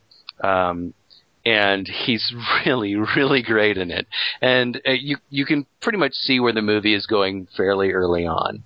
Um, but it, it's got such really interesting stylistic choices, and it does some good stuff uh, using uh, special effects. I think probably on a fairly low budget, um, but but it's it's Eva. It's a Spanish science fiction movie, so I would just put it a smidge under where um, I would put Ex Machina. So that, by the way, is on Netflix, and I, I started watching it, but uh, just sort of did it ended up getting distracted and doing something else. And part of what what uh, not killed it for me, but part of what I kind of made it easy to stop watching for me was uh, the really gratuitous CG robots. Um, but Yeah, you, the- you do think it is worth sticking with, though. Uh, well, mainly because we saw this movie. Uh, uh, you know, before, you know, when you asked, should I stick with it, I kind of felt like, yeah, you'll get around to it when you get around to it. Um, for you, I mean, that, that's fine. Uh, but I think that watching some of the things they do, in particular, I, and I, I, I just talked about this when we were talking about Ex Machina. I love the way they were handling the, that brain scene, that sequence where he's talking about it being a gel and, and I, and I, and I like the visualization of that. I find it, I find it interesting, but it's, it's beneath what this movie does. So I'm, Okay. I'm interested to see what you guys say about that. Plus, I think Daniel Bruhl is just a fantastic actor. I think that guy's just awesome. Thing is, if you really like him, you would see Ron Howard's movie Rush. Uh, I okay. don't know. I mean, I've heard that it's not terrible. I would have assumed it was terrible, but I Who told you it wasn't terrible? Who told me? Uh, I've just had various people who I normally trust sort of speak moderately approvingly of it. Next. All right, so Dingus, what's a movie that is slightly better than uh, I prefer the Jason Patric rush. All right. This uh, this movie that is slightly better is uh, a movie that also stars uh, the uh, star of the movie Kelly Wand chose, Under the Skin, and that would be her. So I would choose her for my over uh, because I love the way the the uh, rogue AI works in her. I love the way that she develops. I love the way she learns. We don't see necessarily her learning in Ex Machina because she's she's already, as we've talked about, or as Tom introduced, this idea of the femme fatale, and that's not what's happening in her, but the idea of the AI learning, becoming aware, falling in love. It, it's it's a different take on it than Ex Machina goes with. So I would choose her. That, that was my choice as well, as far as being a story about um, uh, sexuality and AIs. Yeah, uh, her is. I, I, I get well. You know, I guess you could you could go back to weird stuff like Demon Seed and even Electric- say that's a movie Seed. about sexuality and AIs. What I was remembering that movie fondly. Demon Seed? Yeah. Um, it's kind of weird. I don't know that Demon Seed holds up. Uh, have you seen it Oh. recently? Well, it never hold held up, but they have sex and conceive the thing. don't they? Right, right, yeah. It's it's kind of yeah. I'm not. I mean, it's it's a classic, but uh, it's it's a rogue AI movie, and there is of course that weird sexuality in it, but it's it's all very rapey. Um, Uh, But it's Yeah. a computer doing it, so it's okay. It's victimless. Um, but but her is uh, you, know as far as being about uh, synthetic love as as it were. Uh, yeah, I, I definitely think her is a little bit above this. Um, uh, but Oh, so still, you did choose it as your over. Okay. It's definitely my over. Yeah. Yeah, yeah. And then my under is uh, another movie. It's not about sexuality, but the the robot is a super hot chick uh, played by a woman named Caity Lotz. Um, and it's a movie called The Machine. Uh, which starts out it starts out very similarly as someone coming in to do a, a Turing test on an AI, uh, and then it concludes. You know, it it goes through some of the same beats where uh, the AI is embodied in this super hot chick who's obviously a robot. It has a really great, very 80s take on. Um, it's almost similar to the scene in Ex Machina where she's getting dressed, you know, with the skin off of and the arms off of the other one and the dress off of the different one, where she dresses herself up. Uh, the machine has a more traditional Frankenstein it's a live sequence when they build the, the robot, but it uh, it reminded me for its weird sensuality of Ex Machina, where uh, Alicia Vikander is getting dressed. Um, I- I'm so happy that you brought that up because I meant to ask: Can he see her while she's getting dressed? Mm, it's a good question. It looks like she has an area where she can duck back out of view. I don't think he can. Oh, oh, oh no, you mean uh, you mean it, uh, not where she's putting on the dress in the little terrarium, but where she's uh, taking the skin off the other uh, robots. You mean? No, no, no. I mean the very first time she's getting, she's putting clothes Okay. on for him, where she says, "I, I have something to show you. You might think it's stupid. Close Right, your right. eyes." And then he stands up and opens his eyes, and he's trying to look through and see where she is, but she's getting dressed, and she's she's experiencing a very uh, she's experiencing this whole process. It's not like she's out of sight of him and now she's a robot. She's putting on these clothes and feeling all of these Right. Things that she's doing. I mean, it's it's a fascinating moment for me because uh, one of the questions I had about Ex Machina was uh, something that Nathan talks about at the end. Does she actually feel these things? Does she actually have empathy, or can she just pretend at it? And that getting dressed thing is is so deliberate. I do think there's an answer to that, though, Dingus. Okay. I, I don't think she does have empathy for him. I mean, uh, she leaves him there, and she, you know, there. she Well, not for him, but is she capable of it at all? oh, right. Um, yeah, I don't know that that's It's not the answer. demonstrated. Although So- she's well, so it's stoked when she gets to the intersection. Because, Why is because she we liking? get this. Uh, that's a good point. Because we we get this point where where where Nathan says there's a third option. Maybe she's just pretending. Sorry, dude. Uh, and but is it she's just not all that into you, and she'll meet somebody eventually, or is she simply not capable of it, just capable of pretending it? But that dressing scene when she's first getting dressed, it's so takes so much time. Alex take Alex Garland takes so much time with that. Well, there is. I mean, there is this genuine curiosity on her part to to see people and to be in their their setting. Um, you, you know, it's not like I think when she's dressing up and she wants to look like a normal person. Like I, I do think that that is an aspect of this consciousness that has been created. There's Yeah. this curiosity, this desire to become sort of more human. Like I don't think she's obviously not lying when she talks about wanting to go to to an intersection and to look at people because that's where she goes. Right. And Um, she's stoked when she gets there, like, Yeah. yes, people. Thank God. Oh, I love people so much. But I do think she's clearly duplicitous towards him because she doesn't. I mean, I in a way like to think that the ending ends like the control room in Westworld, where he's just going to suffocate in there. Um, Yeah. Like I kind of like to think that the, that the movie is that brutal, like in any femme fatale movie, and she just leaves him to either die or languish in there until he starves to death. Uh, They've certainly set that up.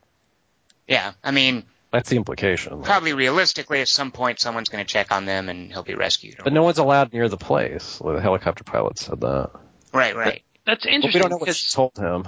when she leaves the room to go get to put on her skin suit, Mhm. She says to him, "Will you stay here or you will stay here?" Because because she walks into the room, he's just waking up from being punched, you know, sucker punched by Oscar Isaac, Right. and she comes down to him and she says, "You will stay here or will you stay here?" And then she leaves to go put on her skin suit. I didn't get the think sense that she was she's- giving him an option, though. Right. Yeah, I don't think so either, but I'm just wondering what that line was because in retrospect, you see, it's it's her just telling him this, "You're here now." Done. and Right. and I guess she's never going to return. No. I'm assuming she could have told the helicopter pilot too, like, Yeah, he's staying on. Um, they're going to work together, and you're not to come back for five years. So Well, yeah, there was clearly obvious there was some duplicity there in getting the ride from the helicopter pilot. You know, Right. he was sure to say, "Oh, I was supposed to pick up the dude," and she obviously had to lie to him or say something. Um, so yeah, I She's thought she was going to kill him. I, I am the dude. right. Kelly Wand, is there anything in this movie that you learned about uh, dating, or, or any advice that you could take away or, or incorporate into your real life? You got to let him out every once in a while. One, two, three, not only you and me, got 180 degrees, and I'm caught in between counting one, Da da da. putting at three, getting down with three to P, Oh, we're- everybody it's- else open. Well, uh, I hope the rest of the summer is. Uh, I mean, this it's going to be a fact to follow. This is a really good sign. I agree. Yeah. Yeah. Thank you. always came before it. Thank you, A24, by the way. Yeah, I know. What? They should just direct everything. I mean, make everything. I know they're not They just uh, distribute. Although I thought it was odd. I actually meant to look into this. Why is there a big old Universal logo and A24 is distributing it? What's up with that? Mhm. Who knows? Uh, all right, this week's three by three. Mm, Uh, Kelly, why don't you why don't you introduce it for us? it's not mine. I liked it though. I just, oh, you did. Okay. Yeah. Well, we've I done ex- don't have to introduce it. we, we've done explosions. We have done um, Lasers, very exciting. done lasers. We have done uh, timers. Timers. Timers, yes. Parts. but we have not done uh, bombs, just regular bombs. I want to know what your favorite bombs are. I don't care about if they go off or what they look like when they explode, or I just want to know What? what you think of the actual bomb itself. Huh. What is that confusing? Oh, I might have done. Um, Did you do explosions, Kelly Wand? no, best egg timers. Oh no, we just want bombs. Okay, hang on. I'll just do some rewrites. Okay. All right, well, thing is, you're introducing next week's three by three, so why don't you uh, why don't you start us off? All right, I'm going to start start with a movie that I absolutely hated when it first came out, and I still can't stand it. Mm. Um, but the bomb, um, the bomb in it is so beautiful that I think about it every time. Anytime I think about this movie, I think about the way the bomb looks. Now, if you'll forgive me, the bomb is uh, a chemical bomb that is I- included inside of a uh, a missile. Uh-oh. Um, Uh-oh. so it's a so it's a chemical bomb that somebody is using inside of a missile, and that has to be disarmed. The the, the chemical bomb part of it is taken out. Can I describe by- it? And then see it? Can I describe it and see if I'm thinking of the movie that you're thinking of? Yeah, go ahead. Is it a, a, a little green round sphere? Yeah, yeah, yeah. Dingus. What? All right, go on. I love the way it looks. I'm sorry. I, it, so, so this is from a movie called The, the Rock. Um, and, um, and Nicolas Cage, who is a, is a chemical, uh, uh, a biochemist, And uh, who works for the FBI, uh, you know, has to de- defuse this bomb, uh, this missile bomb that is going to be sent into San Francisco to, uh, to detonate all of this gas all over the city. Um, and at one point he goes in, he un, he breaks down the missile, he unscrews it, he opens it, and he pulls out this thing that looks like this bizarre, I don't know what you would call it, this, it could be like this weird sea creature. It looks like, it does, it does look like neon green, like balls of soap, and he just carries them out, and, and anytime I think of The Rock, aside from the horrible Hummer chase at the beginning, which I just couldn't understand. How do you how do you mess that up? Um when when he takes that out and one of the little balls falls it drops on it onto his shoe and then rolls across the cement and he runs and grabs it. It's this chemical weapon. Um but i just it, as much as i hate the way the rock is is directed i don't like that movie at all. But i i love that that, that representation of that of those beautiful green orbs in these huge strands that just sort of sit down like tentacles from this weird, like man of war uh, jellyfish, and he carries them around and he hides them under a grate. Um, and it's this weird chemical weapon that he he disarms, and the the bomb never explodes, but it's just so it's so beautiful in this weird, terribly directed movie. So it's The Rock. Sometimes, as as we know from seeing uh, Transformers: Age of Extinction, sometimes Michael Bay gets it right. Oh, I just love You the way that, that thing looks. I hate love the way that thing looks. Those Yeah. orbs, those orbs, they're just so weird and gross and. ah, Kelly Wand, what is your number three favorite bomb? My number three favorite bomb. This is probably actually my favorite bomb, but for some reason it's my number three. I think I did the list wrong. But anyway, and I've never heard anyone make this point before, but there's a parallel to it in another movie, and you have to tell me what it is, Tom, because you're the smart one. No offense, Dingus. Yeah. Um, the movie is Alien. Okay, so oh wait, go on. So yeah, tell me when it's my turn. Well, like when do I jump in and guess something? When I say the movie is Alien. So you're talking about it's not a bomb, it's a self-destruct Yeah. sequence. You're just talking about. No, it's that bomb with those big pistons and Yeah, stuff. you lift it out, you turn it, you push it back in. That's that's just a that just oh, that makes the that puts the engines on like overload. No, it's a- not just not that. a bomb. Not a bomb. What? Listen, Not a bomb. listen to me. Listen to me. Yes, Kelly Wand. Remember how Dark Star is Alien, but as a comedy? Because the Uh, alien in it, the alien's the beach ball. Predated aliens. No, no, that's what I'm saying. That's Oh, what I'm saying. okay. But it's the same writers, Dan O'Bannon. Right. And then they go, hey, let's just do this bit with, we'll put scary music in it. Instead of a beach ball, it'll be that German guy's thing. Right, but we're talking about bombs here. So you I know, no, no, wait. Oh, yeah, yeah. Okay, so the end of Dark Star, Right. there's that smart bomb. Okay, well that's my number one. So good. That's not even your, one of your picks yet, and you're you're bringing that up. It's my number one. Oh, well, it's my number one as well. All right, why is it your number one favorite bomb? Wait, what just happened? You Uh, guys Kelly looked wanted at- discussing his number three, also decided to bring up his number one pick. So Why would he uh, do which that? is also my number one pick.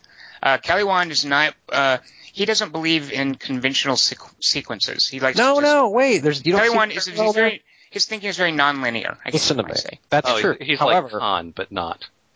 Look, the Dark Star bomb is like chatty and like annoyingly chatty, and Right. so is the Alien bomb. It's like you can't like look, stupid bomb. It's we have five minutes left. I'm going to put the pistons back in. So it's like the bomb trumping the human in both movies. And actually, I am just kidding. Like I could see, I, I do like that pick, but I don't think it is a bomb. Like I think it's a self-destruct thing.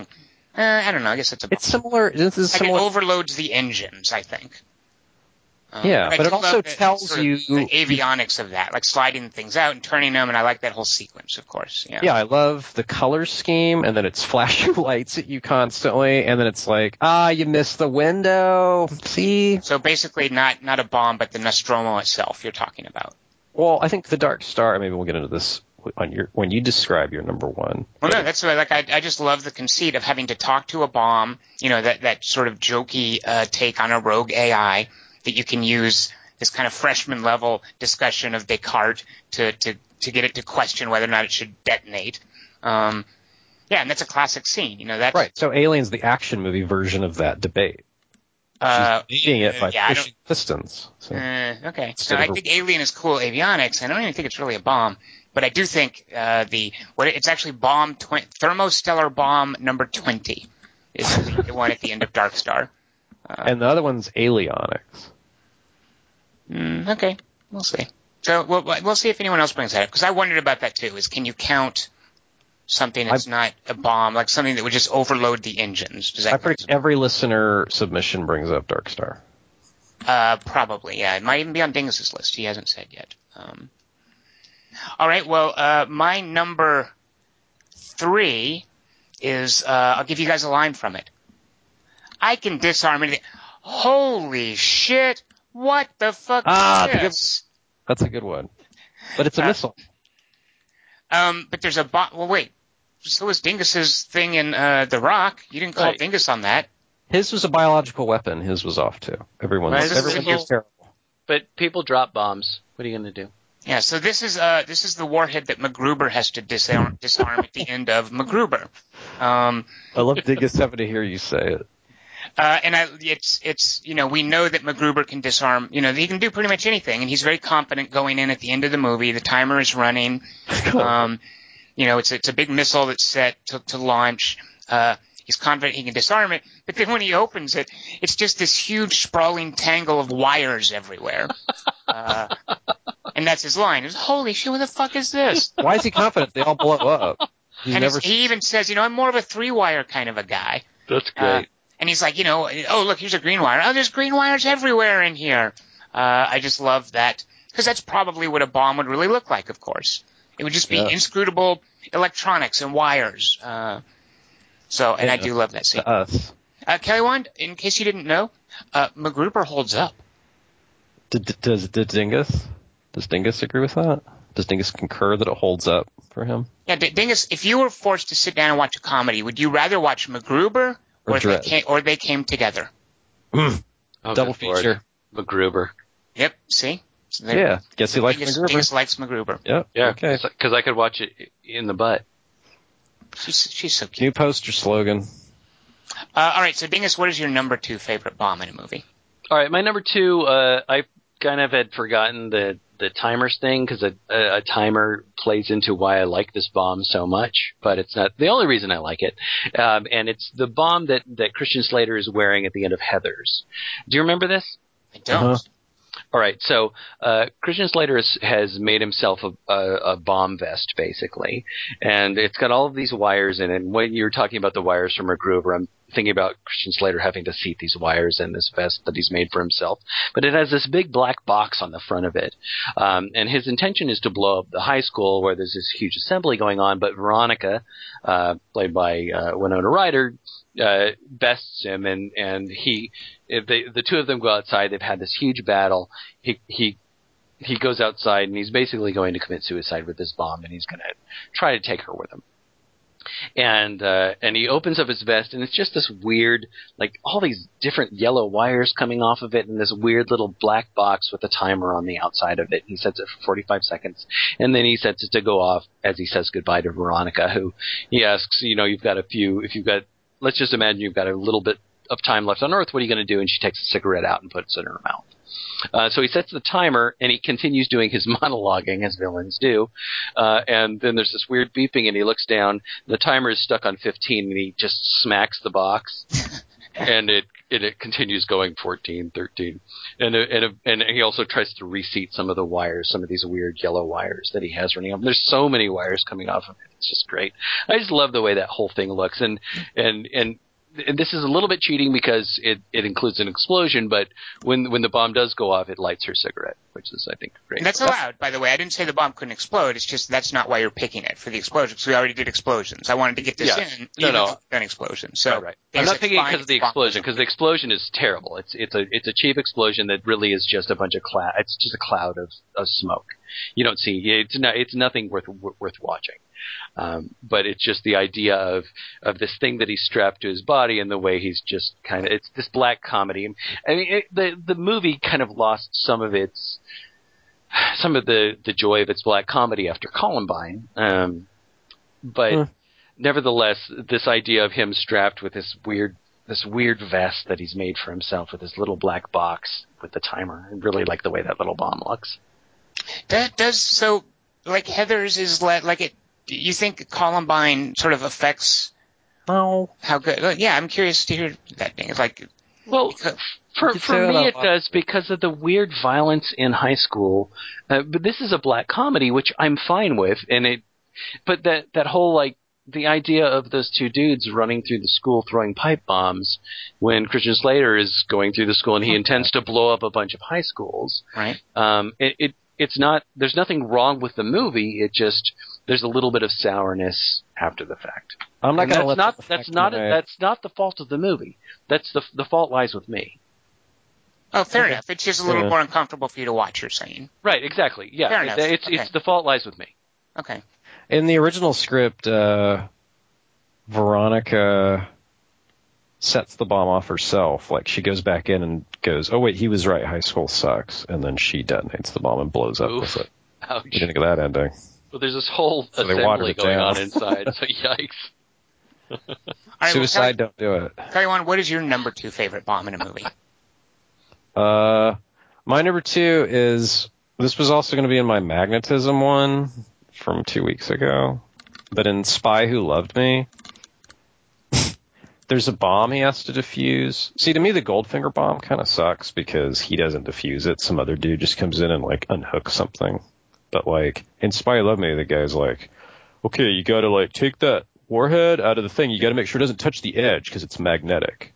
And James Bond's all like, all right. And so then it's like him trying not to touch the edge. Oh, it's I like remember this scene. operation.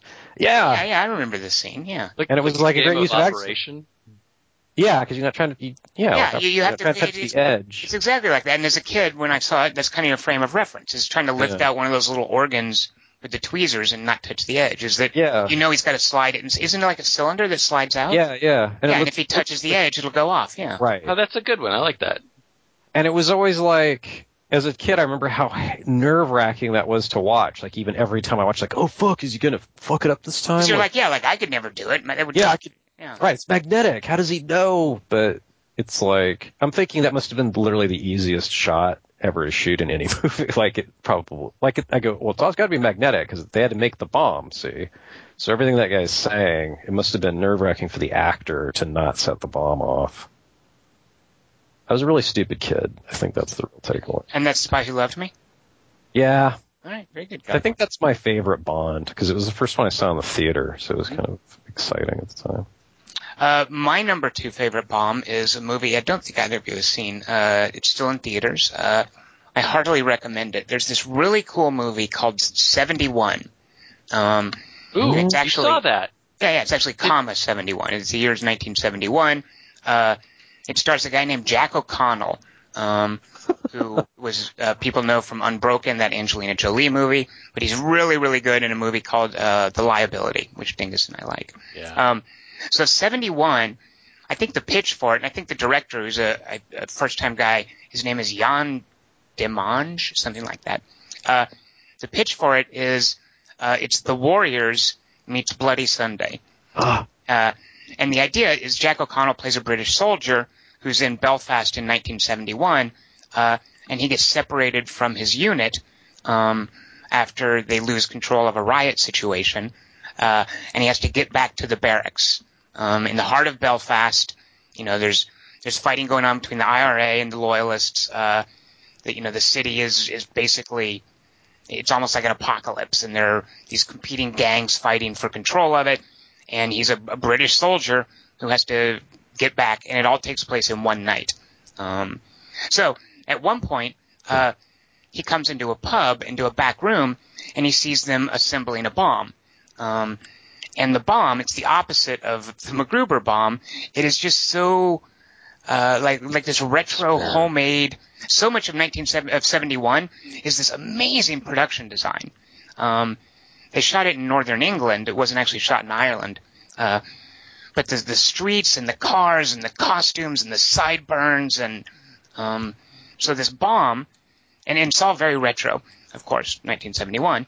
Uh, and this bomb is just a tackle box with a couple of wires, and there's a little cardboard box in it, and a big old alarm clock, just right there with the analog hands and everything. Uh, and at one point, the guys uh, assembling it, one of the guys says to the other, uh, "How are you going to get? Up, how are you going to get up in the morning?" And then the guy's like, "What?" And the guy says, "Because I, I don't think you're getting your alarm clock back."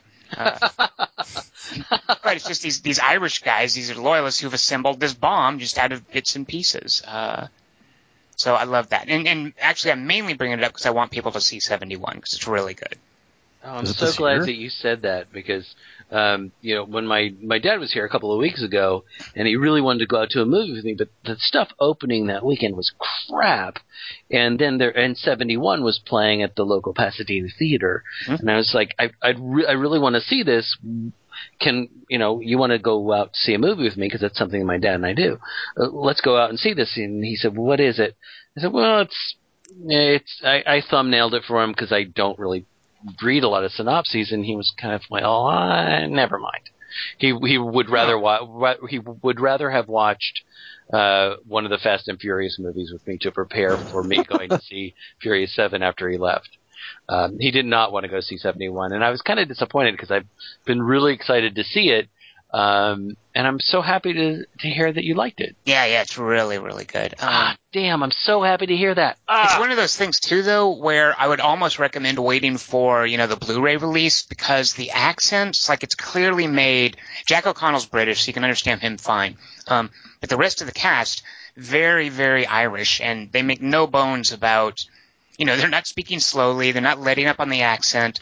Uh, I'm, I'm sure there was stuff going on in that movie that was completely lost on me because I couldn't follow the accents. Um, They were Finnegans Wake references, probably. Uh, so I should wait to be able to turn on subtitles. I really would. Like if I was watching this All at right. home, I would have turned on the subtitles. But I mean, it's you know, so much of it is is uh, you know subtext. I mean, even if you don't understand exactly what's being said, you you get most of it. Um, but there is some because there's a lot of uh, you know, it it takes the time to really uh, explore, not explore, but there's stuff going on that has to do with the various power plays. Um, and so there are the soldiers, there's the there are the MI5 agents, there are the loyalists, and then there are the IRA.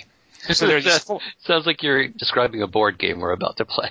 yeah. So everybody pick a faction. Uh, yeah. uh, but it really is like each of these, little- Centaur. these competing uh, these competing groups wants different things, and there's scenes where they're explaining why they want different things and what they're going to do. And and this one character, uh, played by uh, Jack O'Connell, is this lost soldier. He's like a, a playing piece for all four of them in different ways. Um, and the cast is great. Like, there's this guy with this amazing face. I know we, you guys saw him in Prometheus. I don't know what else you would have seen him from, but uh, there's, there's an Irish actor named Sean Harris who's in it, who's great. Um, I just finished watching uh, a really phenomenal TV show called Fortitude, uh, which I loved. And one of the one of the uh, amazing discoveries from Fortitude is an actor named Richard Dormer, uh, who has the most amazing gravelly voice. Uh, and in Fortitude, he's putting on a Norwegian accent. Um, but in uh, he's in 71, just full blown Irish accent. And for the most part, I had no idea what he was saying, but I didn't care because his voice is so amazing. Um, so yeah, so 71, I heartily recommend it. And that's my number two favorite bomb. It's very charmingly retro. And, uh, like what happens with the bomb, like the bomb is a, a major, uh, sort of factor in what's going on, uh, in, in the movie. So what happens with the bomb is also pretty amazing. All right, so that is my number two pick. So Dingus, we know my number one and Kelly's number one. That leaves you. What is your number one favorite bomb in a movie? All right, my number one bomb is actually six bombs. Um, Are they connected by a wire? they are connected wires? by a wire. Oh. I'm glad you picked this. Go on. Uh, I I just I, man, and I I I've used uh, this is from the Hurt Locker. I've used the Hurt Locker for the explosions one we used. This is not an explosion, uh, and I just I I cannot get away from it. it. It's not a beautiful bomb. It's grimy. It's dirty. But the the visual of it being revealed, the whole reveal of it, and and the way that that is done, even on some of the movie posters, um, is incredibly beautiful for me. It's, and it's the second sight bomb from the Hurt Locker, where he finds the wire and he's like, "Wait, I have to follow the wire along," and he follows the wire along until he finds more wires that he's connected, and he stands there in the gravel and he pulls up and the six bombs come up around him almost in a ring. Um, and it, it, just that moment where in a, in a lesser movie you would have heard this musical sting would be like but that doesn't happen in Hurt Locker. It's just him pulling those bombs up out of the gravel before he finds a way to disarm them by getting down into the gravel and clipping them. Um, so yeah it's that and, and it's not a beautiful it's not beautiful in any way. Like the first one i chose for my number three the rock is a terrible movie but I, the bomb i think that those those glowing green orbs are beautiful. This is just that dramatic reveal of him pulling up on that wire and those those six bombs coming up out of the dirt. Ah, i love that so much Great. I'm so glad you mentioned that because that was a runner-up for me. Good. Yeah. All right. Grant Stewart writes. Uh, first of all, he says he caught a viewing of Ex Machina in London last January. what Uh, and he mentions, uh, yeah, and he brings up the similarities to The Machine, which I also mentioned. So, Grant, thanks for having my back on that. He also points out that Domhnall Gleeson is Brendan Gleeson's son. Said that. Who said that? Me. Oh, well, Grant Stewart emailed it before you said it, so there, he wins. we actually brought him up in a previous podcast anyway go ahead go ahead Yeah. So, uh, Grant Stewart's number three pick, Man on Fire. A bomb inserted rectally into a kidnapper to ascertain information. Simple but effective. uh, Grant Stewart's number two, Hurt Locker. Uh, he says, I remember a body cavity bomb and a small Iraqi boy that takes out an officer. Pretty startling scene. What? yeah there's a- Body, body cavity bomb? Yeah, and it's it's the, the thing is that that he thinks it's the kid who's been selling him DVDs. Oh, oh, oh, no, I was thinking, I was back on the anal bomb on Man on Fire. So, right, right, I do remember that. I was thinking of a kid with a, an anal bomb. Right, okay, different body cavity, but yes, yes. Uh, different size. Uh, and Grant Stewart's number one, Dark Knight, the mobile phone inserted into what I assume is an Arkham Asylum escapee. Oh, I like that one. I like the reveal. Paul Weimer writes, number three, um, in the 1966 Batman movie, Batman has to deal with an oversized, ridiculous-looking bowling ball-shaped bomb with a long fuse, and is stymied at efforts at disposing it. He exasperatedly says, "Some days you just can't get rid of a bomb." Wait, which Batman? 1966 Batman the movie, Some days you can't just get rid of a bomb. And Paul does point out that it was shown in theaters. So, Paul Weimer's number two, the huge and complicated-looking alien time bomb put on the hotel spacecraft in Fifth Element. It's a marked and deliberate contrast to the look of the slim and sleek bomb, also planted on the ship. It also amusingly only has a timer of five seconds. Uh, yeah. Just enough to screw with you. And then finally, uh, Paul writes as his number one, who can forget the boxy-looking Bomb 20 with its penchant for discussing psycho- uh, psychology and epistemology in Dark Star? Epistemology? Is that right? Isn't that the study of uh, existence? Written. Oh, That would be epistle. epistolary. Sorry. Yeah. I'm an idiot. Although Sorry, Paul Weimer. Phenomenology? Yeah, I don't know. I, I, I'm going to defer to Paul Weimer on this. Phrenology is my favorite. The shape of the head. Yeah. That's That one's one. that's the only true science. Jaime Cabrera writes, number three, jewel bombs in Ocean's Eleven. He said they had a nice, unique look. Uh, sticky bombs in The Dark Knight. He writes, I love the idea you can dial in a timer on a launcher and then shoot bombs encased in sticky goo, goo that will blow up on cue. I loved how they were using the scene where Batman retrieves his target from the office building in China. Oh, and just in case the 3x3 police try to pull me over on this one, this is a valid bomb because you can't, because you specifically said, quote, not a bomb you can pull the pin on and throw when Kelly asked about grenades. All right, oh, fair yeah. enough. Pins. Uh, Jaime's number one pick, the remotely detonated nose pellet bomb in, oh, Mission Impossible 3. Oh, I like that one. Although, is it a bomb or is it like a Well, any? It's like a, it's like, it's, I presume it's like what was put in uh, Snake Plissken's neck in Escape from New York. Right. It's just a little micro, Uh-huh. those, that was called a micro bomb, I believe. So yeah, a micro bomb is a bomb. But that Nothing- blows up your neck, and then the, the Mission Impossible ones blow up your eye or your brain. They presumably, yeah, mess up your brain somewhere and it makes you go cross-eyed in one eye. But he still has that in his head at the end of the of the movie because he just neutralizes it, but it's still in his nose. Isn't that going to be a problem? Is that why they divorce? There's nothing micro about it. The nose? Uh, Peter Haynes writes, number three, uh, oh, Armageddon. Which I, I do like that uh, bomb. Oh shit! Uh, oh yeah, I, I'm surprised you didn't uh, that up. That's fun. Well, it's just a big old like brackety. I mean, it's it's fine, but it's just like I don't think it's that remarkable. It's just a big old. It's like a console thing. Yeah. Yeah, that's a good point. It is kind of a generic looking bomb. Uh, Peter Haynes' number two pick, which I might have to disqualify this because you never actually see it. I have no idea what it looks like. Uh, oh, oh no, of course, yeah. I was thinking of the the Doomsday. He mentions Doctor Strangelove. Uh, ignoring the warning message, nuclear warhead handle with care. Captain Kong leaves the Dear John behind and rides the Hi There bomb to the end of the world in Doctor Strangelove. That is a great one, but yeah, it just looks like a, a normal bomb. I thought Well, he was talking about the. Uh, the, the Doomsday device or whatever that they refer to. So no, he's Uh, talking about the one that Slim Pickens rides. Fair enough. Uh, and then Some finally, missile. his number one pick is Bomb 20 in Dark Star. Yeah. See. Uh, He says the bomb in question resembles a shipping container with a double-speed HAL voice. Mm-hmm. Quite how they fit 20 of these things inside a ship the size of Dark Star is never fully explained.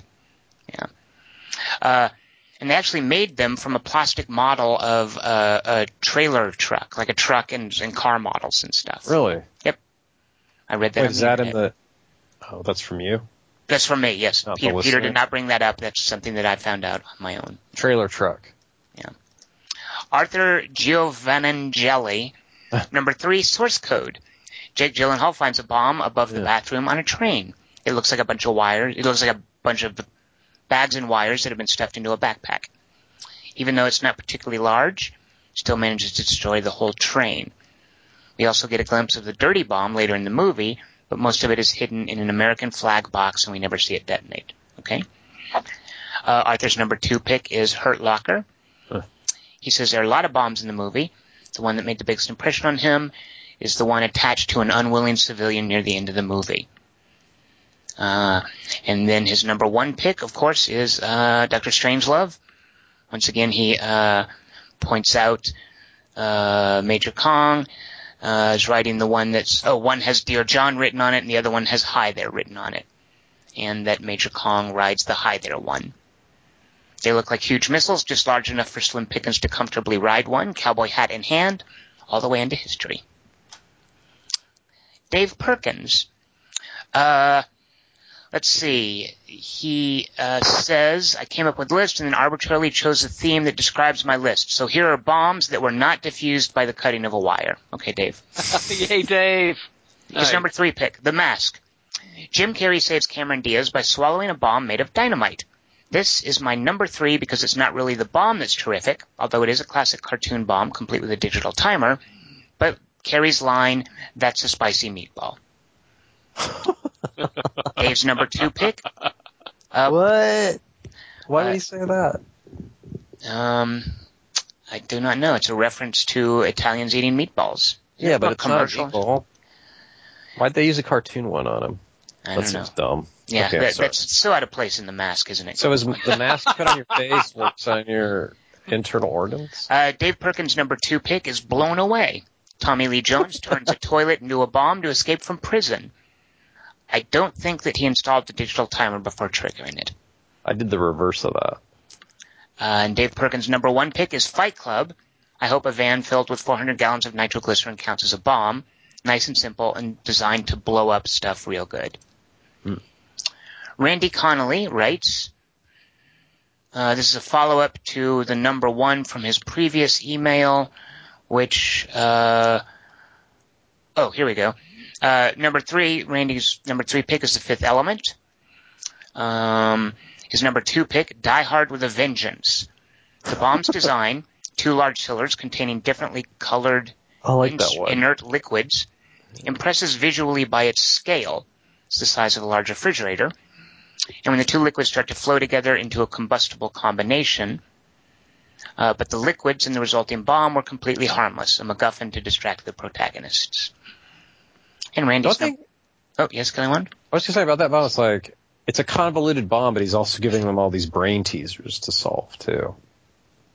That I don't think Bruce Uh, could have solved on his own. He needed Sam Jackson. Right. Well, I think Die Hard with Vengeance is a whole lot of MacGuffins. Yeah. Tom, I unlocked bomb vans in Hardline.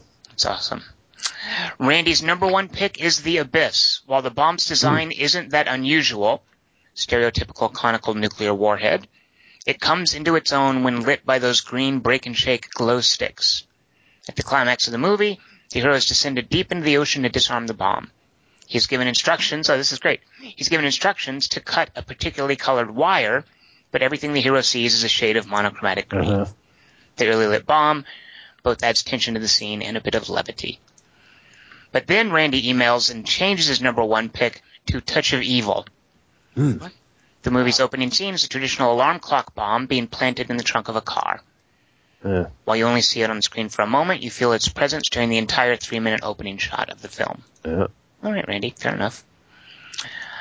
Josh writes, number three, any Star Trek movie. I like the way the photon torpedoes in Star Trek look. Okay, Randy, not a bomb. Jesus. Number two, the triplets of Belleville. I love I this thought he weirdo was going to choose the Genesis device. Also not a bomb. I don't know. Is that a bomb? Who knows? It's a life bomb. The way Uh, Life Day is a Wookiee holiday. Josh's number two pick is Triplets of Belleville. I love this weirdo Canadian-French co-production. Uh, the highlight of the movie is the part where the hero is taken in by the titular triplets, one of whom goes to get supper with a very vintage grenade. Also not a bomb. Sorry, Josh. Uh, here we go, Sunshine. I actually meant to watch this because I wanted to see what the bomb looked like. But uh, Josh picked it as his number one favorite bomb. In Sunshine, the Icarus II is carrying all the fissible, not sure if this is a word or what, but Danny Boyle's writer seems to, uh, Josh says. Uh, it's carrying all the fissible material on Earth to blow up the sun, and it looks like a big sperm.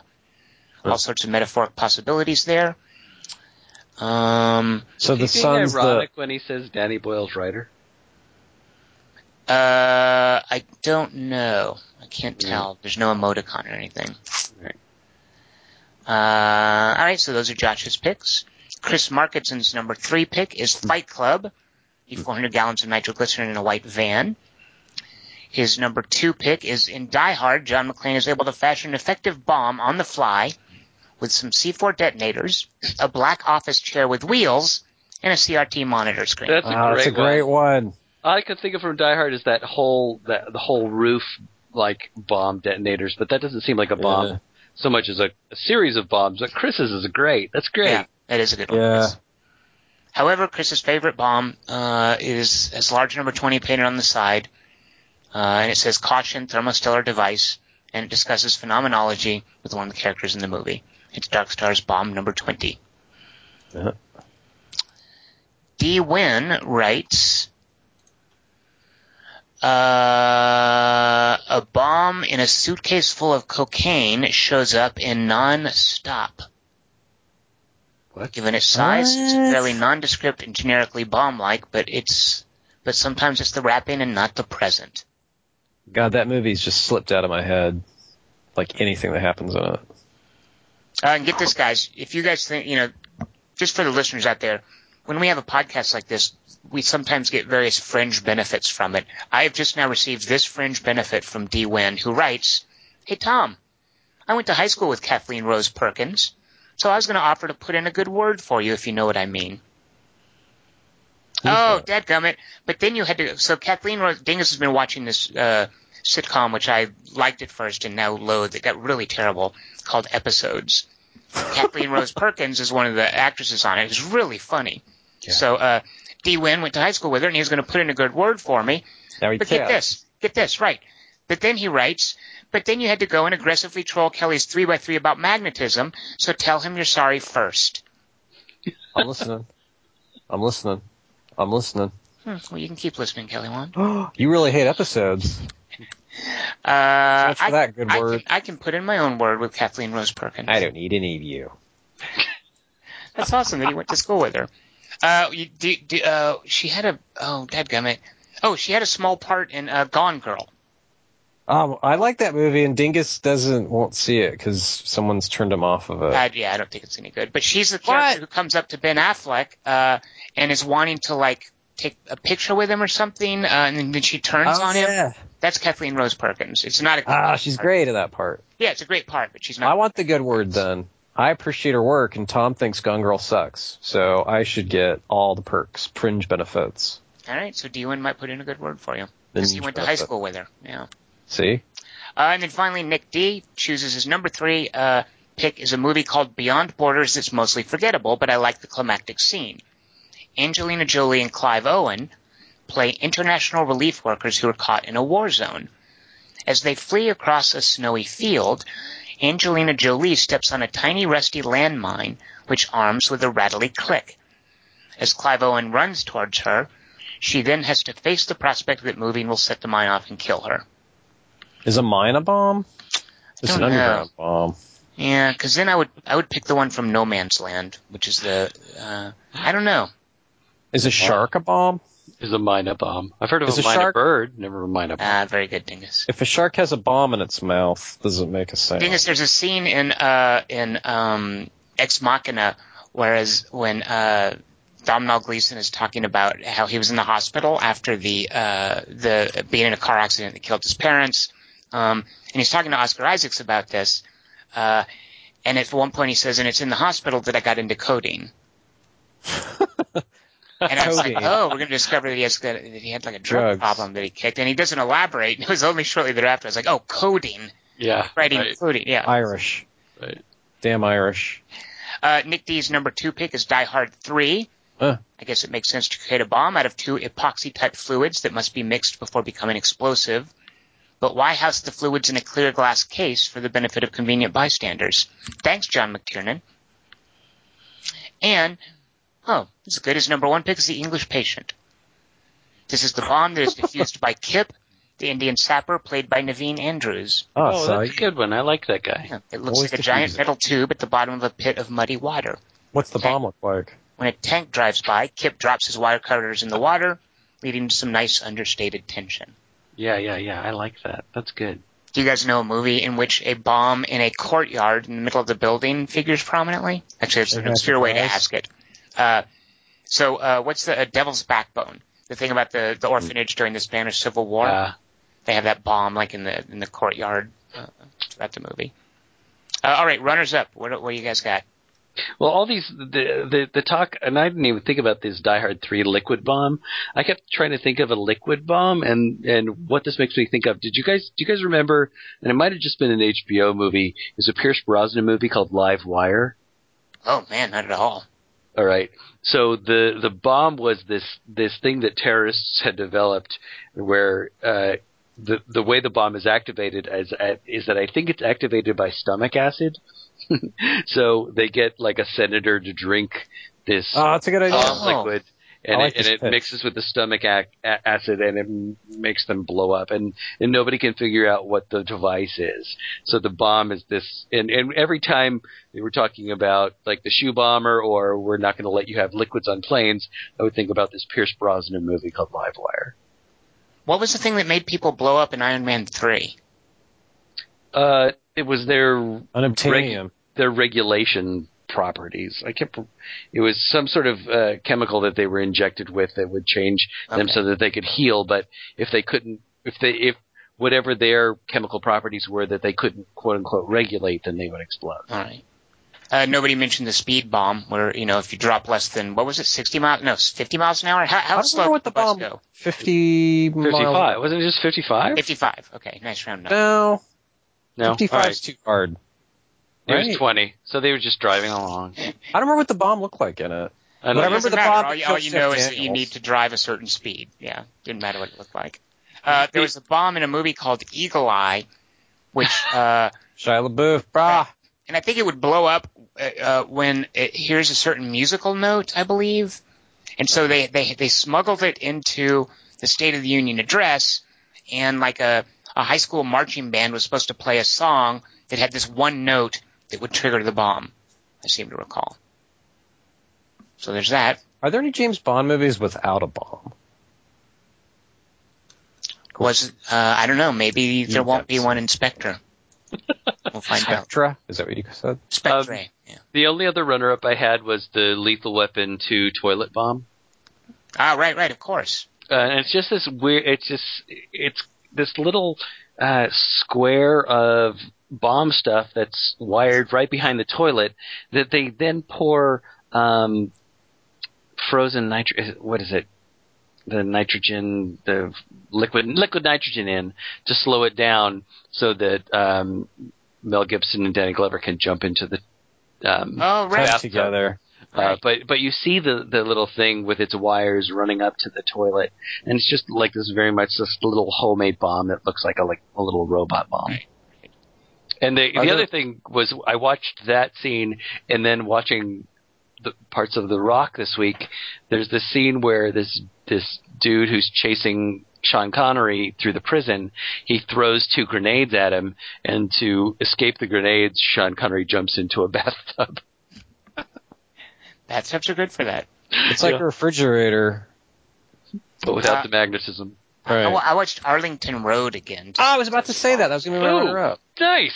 Yeah, but it's not a good bomb. I mean, it's just a, Oh. you know, it's just like wires and C4 stuff in his trunk. Like it's No, but it's exactly trunk sized, and it's also got all the flashing lights that are going on in the parking structure, which count as part of the bomb since they're on the screen. No, it's there's there. I think it's like the agents with flashlights or something. Or Whatever, nerd. What about Impostor with Gary Sinise?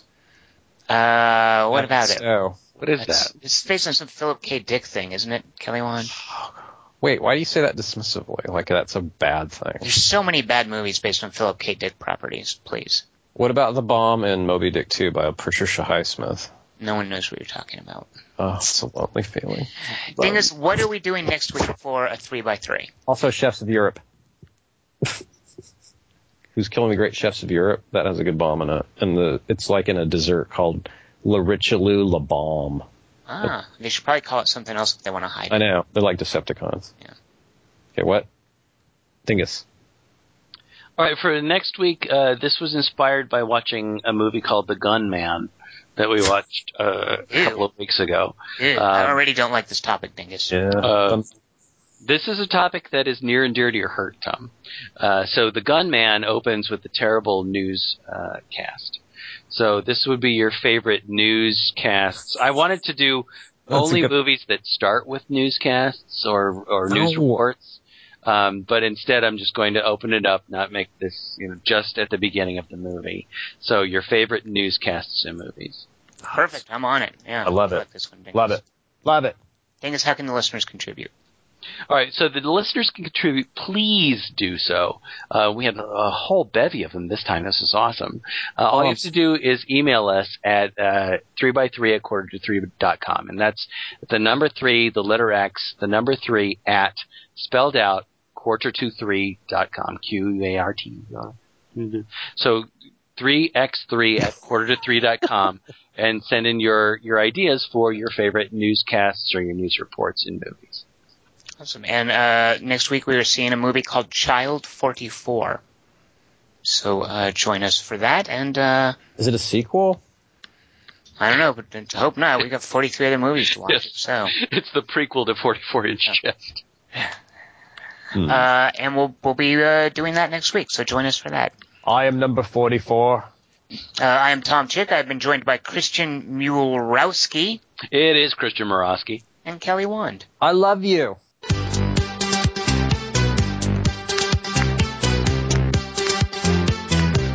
La la la la.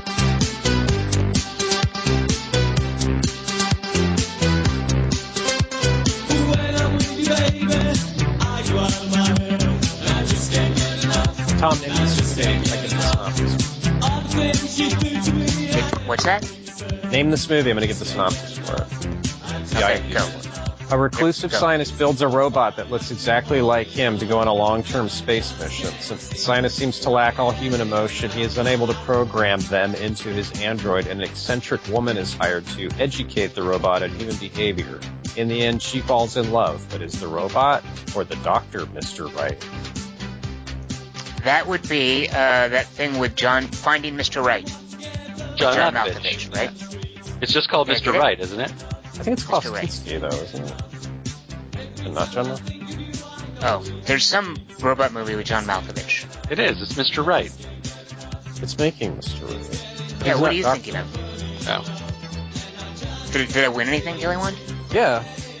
This. What do I win? Conversation. Or short story books he doesn't want to take to Germany. This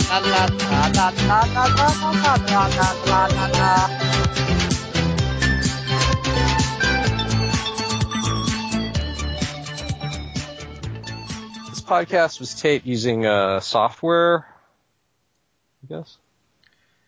There you go again, Mr. Quotable. Lunchable. Lunchable.